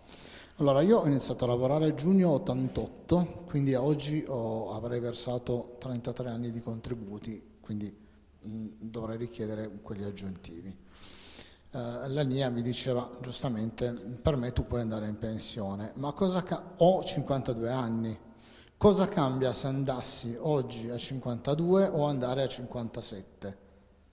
Facendo proprio due insordoni, ecco, giusto per sì, allora siccome, come diceva la, la dottoressa nel, nel, suo intervento, questo eh, coefficiente di trasformazione eh, mh, fino ai 57 anni è sempre di 4,18 eh, e dopo da lì comincia a salire, quindi dai 57 anni fino ai 70. Allora noi abbiamo detto che gli anni maturati eh, figurativamente dal lavoratore non vedente a partire dal 96 vanno aggiunti all'età anagrafica della persona che va in pensione. Allora diciamo se eh, uno ha lavorato senza interruzioni dal 96, ora come ora si ritrova ad aver eh, maturato 8 anni e mezzo circa di eh, con, di, di eh, contributi, non di contributi, di anni figurativi da aggiungere alla propria età anagrafica. È chiaro che se va in pensione a 60 anni sfrutta, ma anche a partire dai 57, sfrutta in pieno questa novità legislativa, perché da 57, momento in cui il coefficiente pian piano comincia a crescere, si porterebbe ad andare in pensione come se ne avesse 65,5, quasi 66, e allora si sfrutta in pieno la novella legislativa.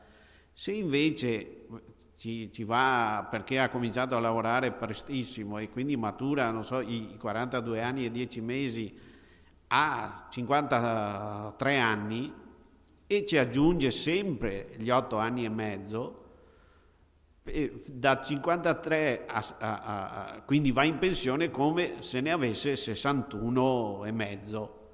Allora, da, tra i 53 e i 57 non ha un vantaggio perché il coefficiente è sempre 4,18, a 54 4,18, a 55 4, e così via.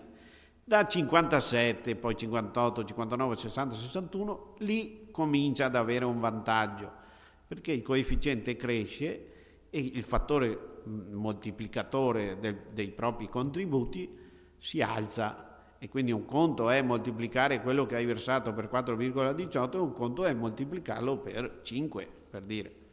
Eh, eh, perché la differenza. Ma eh, purtroppo nei primi anni di pensionamento eh, non, non, ha un guadagno perché il coefficiente non cresce. Tra i 53 diciamo, i 57 del nostro esempio il coefficiente non cresce.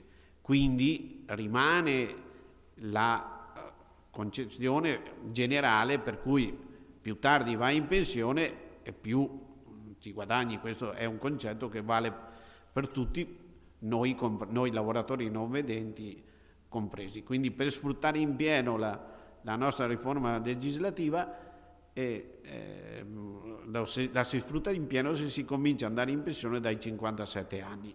È chiaro che se uno va a 55 ci rimette due anni, ma poi per il resto ci guadagna lo stesso, ma un po' meno rispetto a, a, a che eh, ci andasse a 57 anni e da lì in poi a 58, 59, 60 e così via. Ok, ti ringrazio. Niente. Altre domande in sala?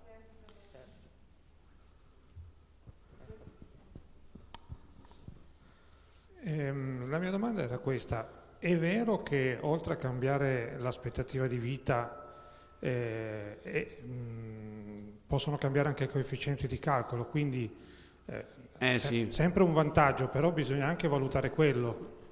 Sì, cambia purtroppo e, e cambia sempre in peggio perché ogni, ogni paio d'anni in cui il, eh, il, coefficiente viene rivisto, viene rivisto al ribasso eh, purtroppo, perché per esempio, eh, non mi ricordo se due o tre anni fa, eh, aiutatemi, il, il, il, il, coefficiente dei 57 anni era 4,2, 4,20 diciamo, adesso è 4,18, quindi per carità si tratta di qualche euro, però intanto eh, sulla tua pensione c'è qualche euro di meno e così un paio di anni prima era, era diminuito anche un paio di anni prima. Eh, cioè, la tendenza al risparmio no, non si ferma, si allunga l'età di, della vita e si riduce il coefficiente. Quindi, per carità, è un problema che riguarda tutti, non è che riguardi solo i non vedenti, riguarda tutti i pensionati,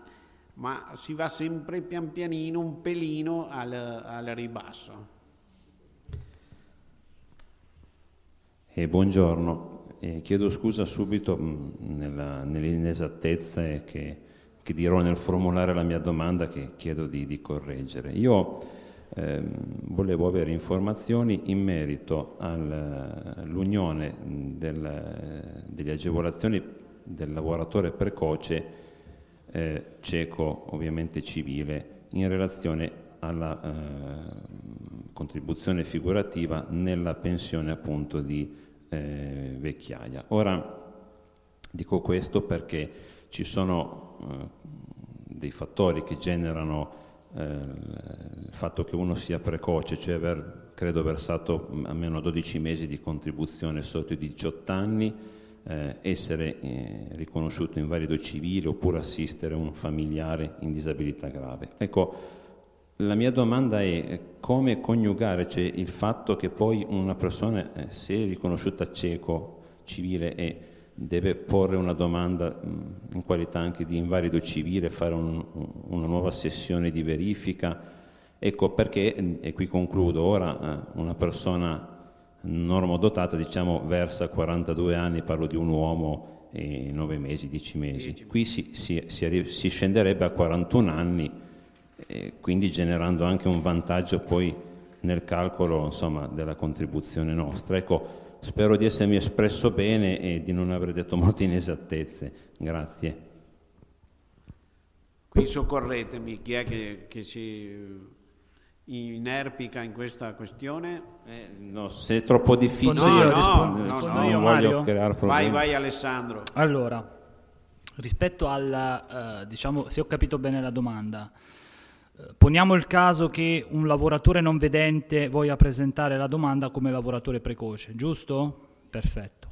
Ovviamente la, la normativa parla di invalido civile con almeno il 74% di invali- invalidità, ovviamente partendo dal presupposto che abbia almeno 12 mesi di lavoro o para 52 settimane di contributi ante il compimento dei 19 anni. Quindi premessa questa condizione fondamentale per poi andare a vedere il secondo requisito necessario, si pone il caso come fa un lavoratore non vedente a richiedere il riconoscimento come lavoratore precoce.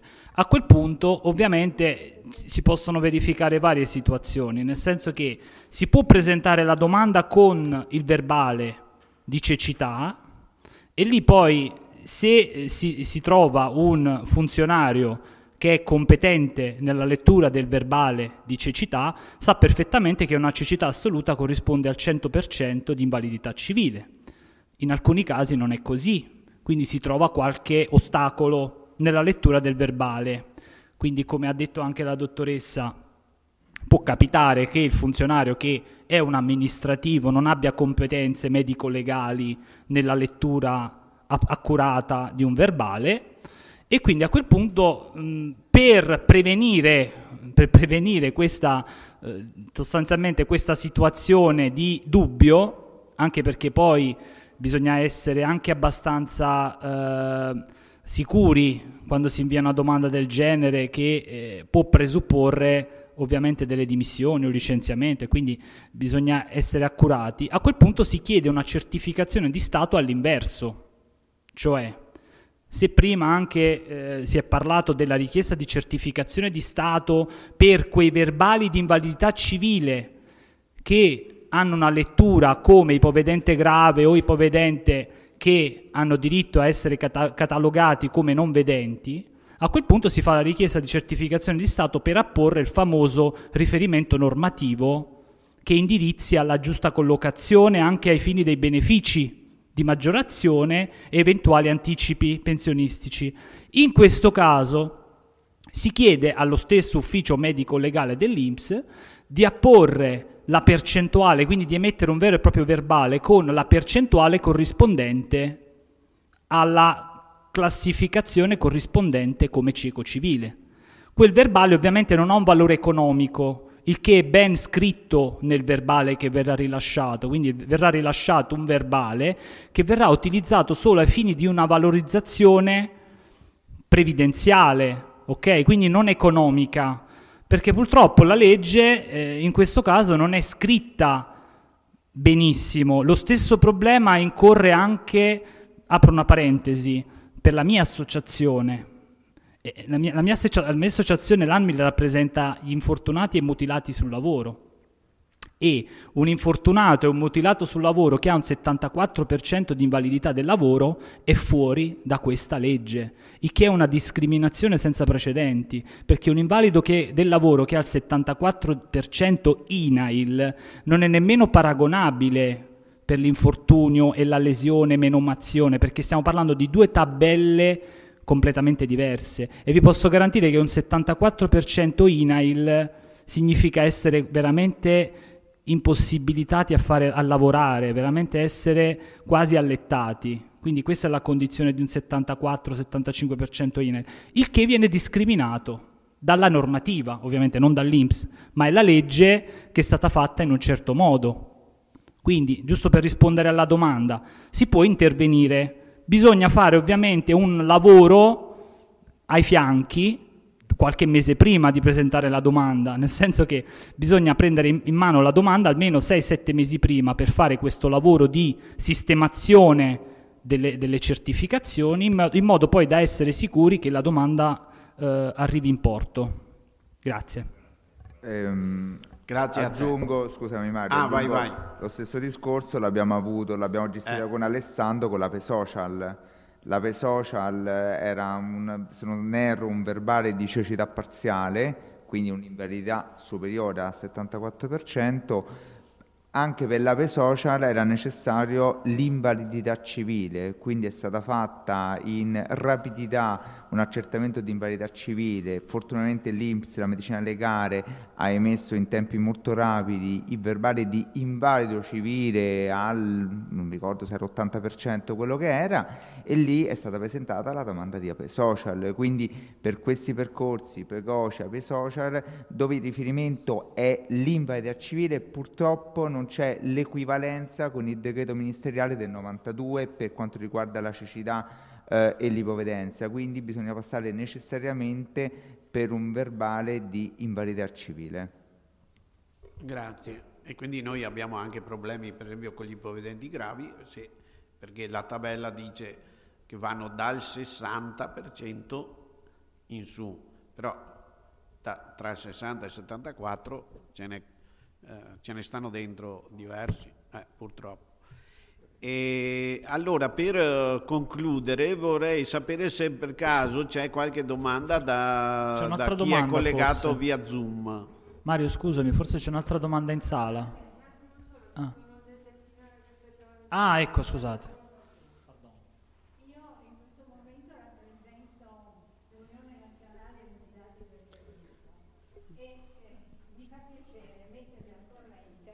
di eh, un convegno che organizza, stiamo organizzando per novembre, proprio a proposito di questa differenza che c'è nella classificazione delle invalidità e infermità.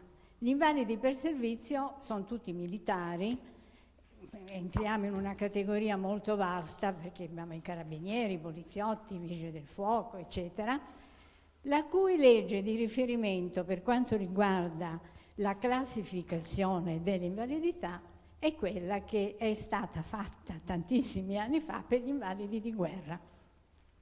Quindi ci troviamo di fronte in una situazione anacronistica perché nel frattempo voi sapete tutti che la prima guerra mondiale era la guerra di trincea, seconda guerra mondiale soprattutto eh, prigionieri per cui abbiamo un certo tipo di invalidità e di malattie Mentre invece quello che sta succedendo attualmente nella, nella vita nostra, nella nostra vita sociale, eccetera, eh, comporta una diversità naturalmente di valutazioni. Per cui abbiamo preso questa iniziativa come mutilati per servizio dal tema che verrà eh, così esaminato da avvocati e da medici legali, cioè ipotesi di una nuova classificazione delle invalidità e infermità per causa di servizio, facendo presente anche che effettivamente queste diversità che ci sono eh, tra le varie categorie delle persone disabili, secondo il nostro giudizio, è assurda. Dovremmo essere tutti considerati su uno stesso piano di, di valutazione. Ecco, questa è un piccolo, una piccola parentesi, però mi faceva piacere mettervi al corrente di questa iniziativa che a livello di ehm, presidenza regionale dell'Unione Mutilati, di cui io sono presidente, appunto terremo il 20 a Vercelli. Grazie. Grazie mille per questa uh, um, informazione. Beh, già la, la, tabella ministeriale del 92 a cui eh, noi dobbiamo ancora fare riferimento è da considerarsi vecchia, eh, di vecchia concezione, figuriamoci le, le vostre, cioè veramente siamo a dei livelli. Eh, eh. eh infatti, infatti. Mm, eh, eh, per esempio, sì, anche la parte psichica. Eh beh.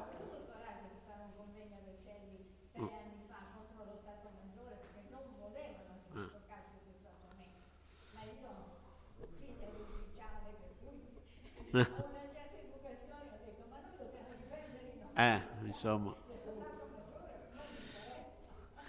Va bene. C'è qualcuno via Zoom? Potrei, potrei fare una domanda per cortesia. Ah. Sono Luca Mellano. Mi sentite? Adesso sì. Chi sei? Sono Luca Mellano. Buongiorno a tutti. Buongiorno. Eh, volevo chiedere una cortesia. Per quanto riguarda la 104, cioè i congedi, quelli permessi mensili, come incidono sugli abuoni? Su? Se incidono. Ah, sulle Sui, sui, sugli accrediti Sì, sì, figurativi. ok. Sulle matura- sulla maturazione degli accrediti figurativi. ok. Come incidono? Cioè se io faccio i 36 No, no, giorni eh, che, che sono... eh, Certo, certo. ok. Emanuele, vuoi rispondere? Sì, ehm, come abbiamo detto prima, il- ci sono dei periodi, la maggiorazione va su periodi di servizio, ma sono tutelate alcuni periodi di assenza, come le malattie, anche i permessi 104. Quindi durante il periodo di permesso 104 non c'è nessuna contrazione della maggiorazione eh, del beneficio dei quattro mesi. E per la, Ok. e per la persona che assiste il disabile si prende i due anni di aspettativa? Secondo lo stesso principio dell'INPS non c'è anche in quel caso, cioè perché c'è una a monte un accredito da parte della- del datore di lavoro e quindi comunque non è una- un'assenza ehm, coperta da base contributiva, quindi comunque c'è la copertura della maggiorazione. A questo punto leggo un pezzo che appunto il- ci è sem- sempre stato fornito dalla direzione centrale normativa il- in cui specifica che la maggiorazione spettante è riconosciuta valutando solo i periodi di servizio effettivamente prestato, escludendo quelli coperti da contribuzione volontaria, figurativa o derivante da riscatto non correlato ad attività lavorativa. Al riguardo si chiarisce che per l'anzianità contributiva der- derivante esclusivamente da prestazioni di effettiva lavoro, quindi che è proprio la formula questa della norma, deve intendersi la contribuzione obbligatoria dovuta per i periodi di prestazione effettiva di lavoro, espressa in mesi, settimane e giorni. In particolare, con riferimento al riconoscimento del citato beneficio, sono esclusi dal concetto giuridico di prestazione effettiva di lavoro i periodi inerenti a istituti per i quali non è prevista la contribuzione obbligatoria a carico del datore di lavoro. Quindi parliamo di malattia retribuita laddove in base alle disposizioni contrattuali i periodi di malattia sono retribuiti, gli stessi sono riconosciuti integralmente ai fini pensionistici in quanto soggetti a contribuzione obbligatoria da parte del datore di lavoro. Pertanto, Essendo tali periodi soggetti a contribuzione effettiva, essi risultano rilevanti ai fini dell'attribuzione della maggiorazione in argomento. Parliamo dei permessi 104 del 92, quindi questo è sempre il parere della direzione normativa INPS. L'articolo 33,36 della legge 104 del 92 riconosce al dipendente pubblico e privato, a ricorrere delle condizioni di cui al medesimo articolo, il diritto a fruire di tre giorni di permesso mensile retribuito. Con riferimento agli iscritti nella gestione esclusiva dell'acqua, i permessi mensili previsti dal comma 3 della legge 104 del 92 sono retribuiti e pertanto le retribuzioni erogate in costanza dei periodi di riposo di cui alla legge 104 del 92 sono soggette a contributo previdenziale obbligatorio da parte dell'ente datore di lavoro. Ne consegue che tali permessi rilevano ai fini dell'attribuzione della maggiorazione in esame. Bene, adesso vi interrogo tutti, eh, se mi ripetete quello che è stato. Va bene, cosa mi dicono qua da- dalla regia? Eh, Posso fare un- anch'io una domanda? eh? Ancora una domanda e poi basta, prego. Eh, innanzitutto ringrazio tutti i relatori eh, per la giornata che ci hanno regalato. Eh, volevo fare una domanda abbastanza tecnica di precisazione per quanto riguarda il coefficiente di trasformazione, perché non mi è chiaro delle sfumature. Esempio, se ho 33 anni di contributi, quindi 11 anni figurativi e 52 anni di età, il coefficiente di trasformazione è relativo all'età di 57, di 63, cioè 52 più 11, o 68, 57 più 11? E poi la seconda domanda è i contributi figurativi che vengono calcolati sugli effettivi sono quelli, sempre per il coefficiente di trasformazione, a partire dal 1996 o anche se ho lavorato qualche anno prima, anche dalla data antecedente? Allora, vediamo di, di chiarirci. I eh, gli anni maturati, contributi, contributi maturati prima del 96 vengono valorizzati col sistema retributivo e quindi è come se una persona avesse lavorato 16 mesi invece che 12 e l'assegno pensionistico ci guadagna perché tu hai dei contributi in più, eh, eh con 4 mesi di contributi in più fino al 96.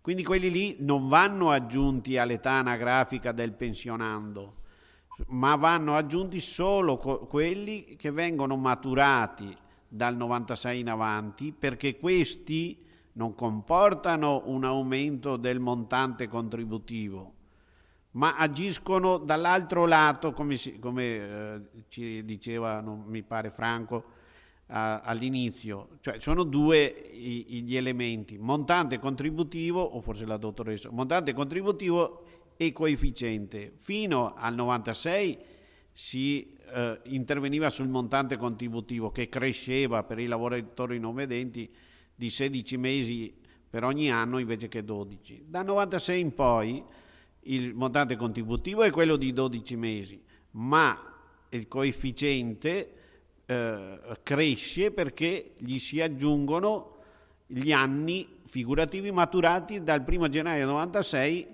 in avanti. Bene. La prima domanda invece? Eh?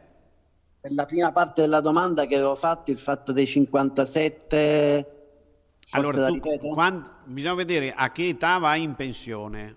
No, no, dicevo, allora, se io mettiamo 33 anni di contributi, quindi 11 anni di figurativi e 52 anni di età, il coefficiente di trasformazione relativo all'età di 57, di 63, 52 più 11 o di 68, 57 no, più 11? Ribadisco, tu devi considerare la tua età in cui vai in pensione 52, alla quale aggiungi gli anni figurativi maturati dal 96 in avanti.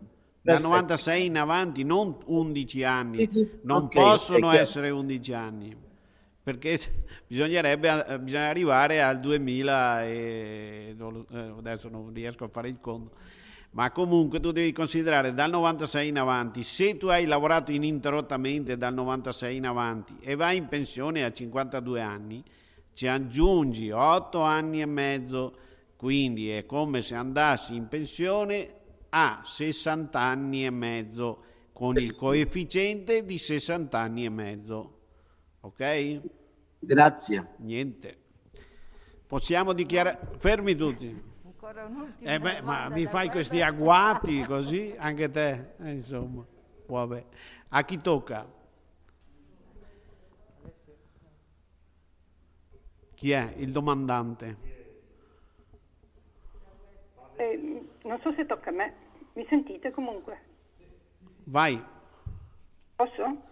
Ok, io sono dell'UIC di Torino eh, devo dire che non sono ancora in fase pensionistica e comunque sono solo due anni che sono in grosse difficoltà e adesso sono cieca a questo punto. Sono anche due anni che cerco di mettermi d'accordo con l'Inps eh, purtroppo, per, ma credo ha ragione, ho dovuto fare un ricorso, quindi sono stata riconosciuta cieca parziale, nel frattempo sono diventata cieca totale, ma l'Inps ancora non lo sa.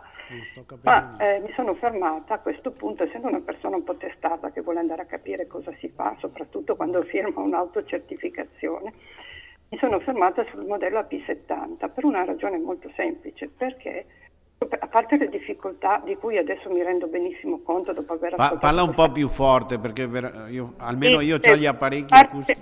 A, parte ehm, le difficoltà di cui mi rendo conto dopo aver ascoltato questa interessantissima presentazione, eh, c'è un problema di fondo su cui io mi sono incar- proprio bloccata. No? Allora, in questo AP70 c'è una parte che è relativa alla dichiarazione dei redditi ed è la parte fondamentale per ovvie ragioni, perché è la parte su cui l'Inps ha diritto poi di chiederti fra vent'anni indietro i soldi quando tu non li hai più. Ora, io non sono riuscita a capire che cosa devo scrivere come contenuto, nel senso che dichiarazione dei redditi, io non ho una, diciamo, una dichiarazione complicata, nel senso pago fino all'ultimo centesimo di tasse, quindi se bastasse la dichiarazione dei redditi, quella che si fa annualmente, io sono a posto. Però ho anche ehm, altre, altre, altre cose che non compaiono nella dichiarazione dei redditi perché vanno in sostitutivo, eccetera. Ora, io non riesco assolutamente a farmi dire dall'Inps in nessun modo, e a questo punto dovrò fare un altro ricorso, o personalmente entro 90 giorni, che stanno per scadere perché io continuo a cercare senza aver risposta, oppure ah, devo andare in giudizio, per tre anni ho tempo andare in giudizio. Però eh, credo che tutto questo si possa semplicemente evitare se qualcuno eh, si occupa e si preoccupa di eh, non solo mettere a disposizione un modello, con l'autocertificazione a P70, ma anche le istruzioni per la compilazione. Ora, io mi immagino cosa sarebbe dell'Agenzia delle Entrate se mettesse a disposizione del singolo contribuente la possibilità di farsi la dichiarazione dei redditi, l'unico per intenderci, senza mettere l'istruzione a disposizione. Credo che insomma, nessuno gliela lascerebbe far franca. Ora, io non voglio fare polemiche, tutto meno che far polemiche. Dico sempre, io non sono una controparte, io sono una parte. Però essendo una cittadina, su questa parte casca di tutto, nel senso che c'è da una parte bisogna seguire questo, dall'altra quella, poi arriva la questione dell'Inps, non se ne viene fuori, io sono cieca e sono senza assistenza perché sono sola. Cioè il mio stato civile dice che non c'è nessuno, non ci sono i parenti, non ci sono i fratelli, non ci sono i mariti, non Ma... ci sono i figli. Allora vorrei davvero risolvere questa cosa con le buone, però prima di firmare qualsiasi cosa tramite un patronato, da sola, qualsiasi cosa, io voglio sapere che cosa sto scrivendo, perché la responsabilità è mia, non è del patronato che potrebbe non sapere che cosa io devo dichiarare, ma, ma io non saperlo perché nessuno me lo dice. No, no. Ecco. Confesso, io ti chiedo davvero scusa, ma non ho capito quasi nulla, chiedo, chiedo perdono. Non so se qualcuno no. ha capito di più, però io ti invito, mi pare di aver capito all'inizio che sei socia della sezione di Torino, se non ho capito male. No, ho capito bene. Ecco, tu ti sei già rivolta alla sezione? Certamente, certamente mi sono già rivolta alla sezione, sono anche già andata dal, dal dottor Lania per capirci. E il problema che avevo fatto presente al dottor Lania era che appunto non sapevo esattamente cosa fa- faccio, dico anche, insomma, non c'è nessun segreto. Guarda, adesso è, ho capito, ho capito. Adesso è un po' difficile. Eh, allora, io se, se Antonino ha capito un po' a chi si riferisce, chiedo scusa, Antonino se ha capito a chi si riferisce. Io Bob, credo no, di no. aver capito. Ma sì, però credo, credo sia difficile che... rispondere qui così. Puoi sì, riprendere in mano il caso della signora sì, o anche con la sezione, Ma... la contattate e vediamo di capire bene sì, cosa... Sì, Ma io credo di aver capito che si riferisse red... ai redditi da inserire sulla P70, sì, sì, ma la P70 è abbastanza esplicativo diciamo sui redditi. Adesso non, non, so quale provate particolare recu... tipo di reddito si riferisca. In... Provate a recuperare insieme la signora e vedete... Ascolti, io eh, però esatto, volevo fare una e approfondiamo la, la cosa. Va bene, volevo... grazie, grazie mille.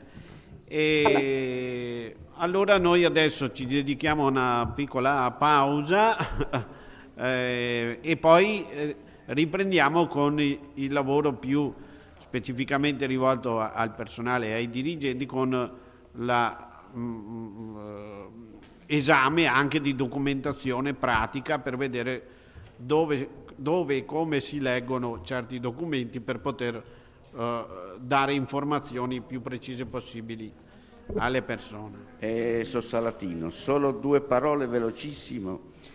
Eh, per vai, dirvi, vai Giuseppe. Dirvi che vabbè, la signora si rivolga pure alla sezione o alla NIA e affronteremo il problema singolarmente, certo, eccetera, certo. direttamente, via. Invece io volevo dire che tutte mie emozio- le mie emozioni di stamattina si sono trasformate in proprio in soddisfazione e non ho parole per aver individuato proprio le persone giuste, anche che mi, faccio, mi complimento, non ho parole per ringraziarli, la relatrice della, della, della, dell'Inps, la dottoressa Lancia, Lanzavecchia e tutti i relatori che siete stati di una precisione, chiarezza. Di una semplicità, precisione e chiarezza che non esisteva diversamente. Per cui grazie ancora e buon appetito a tutti.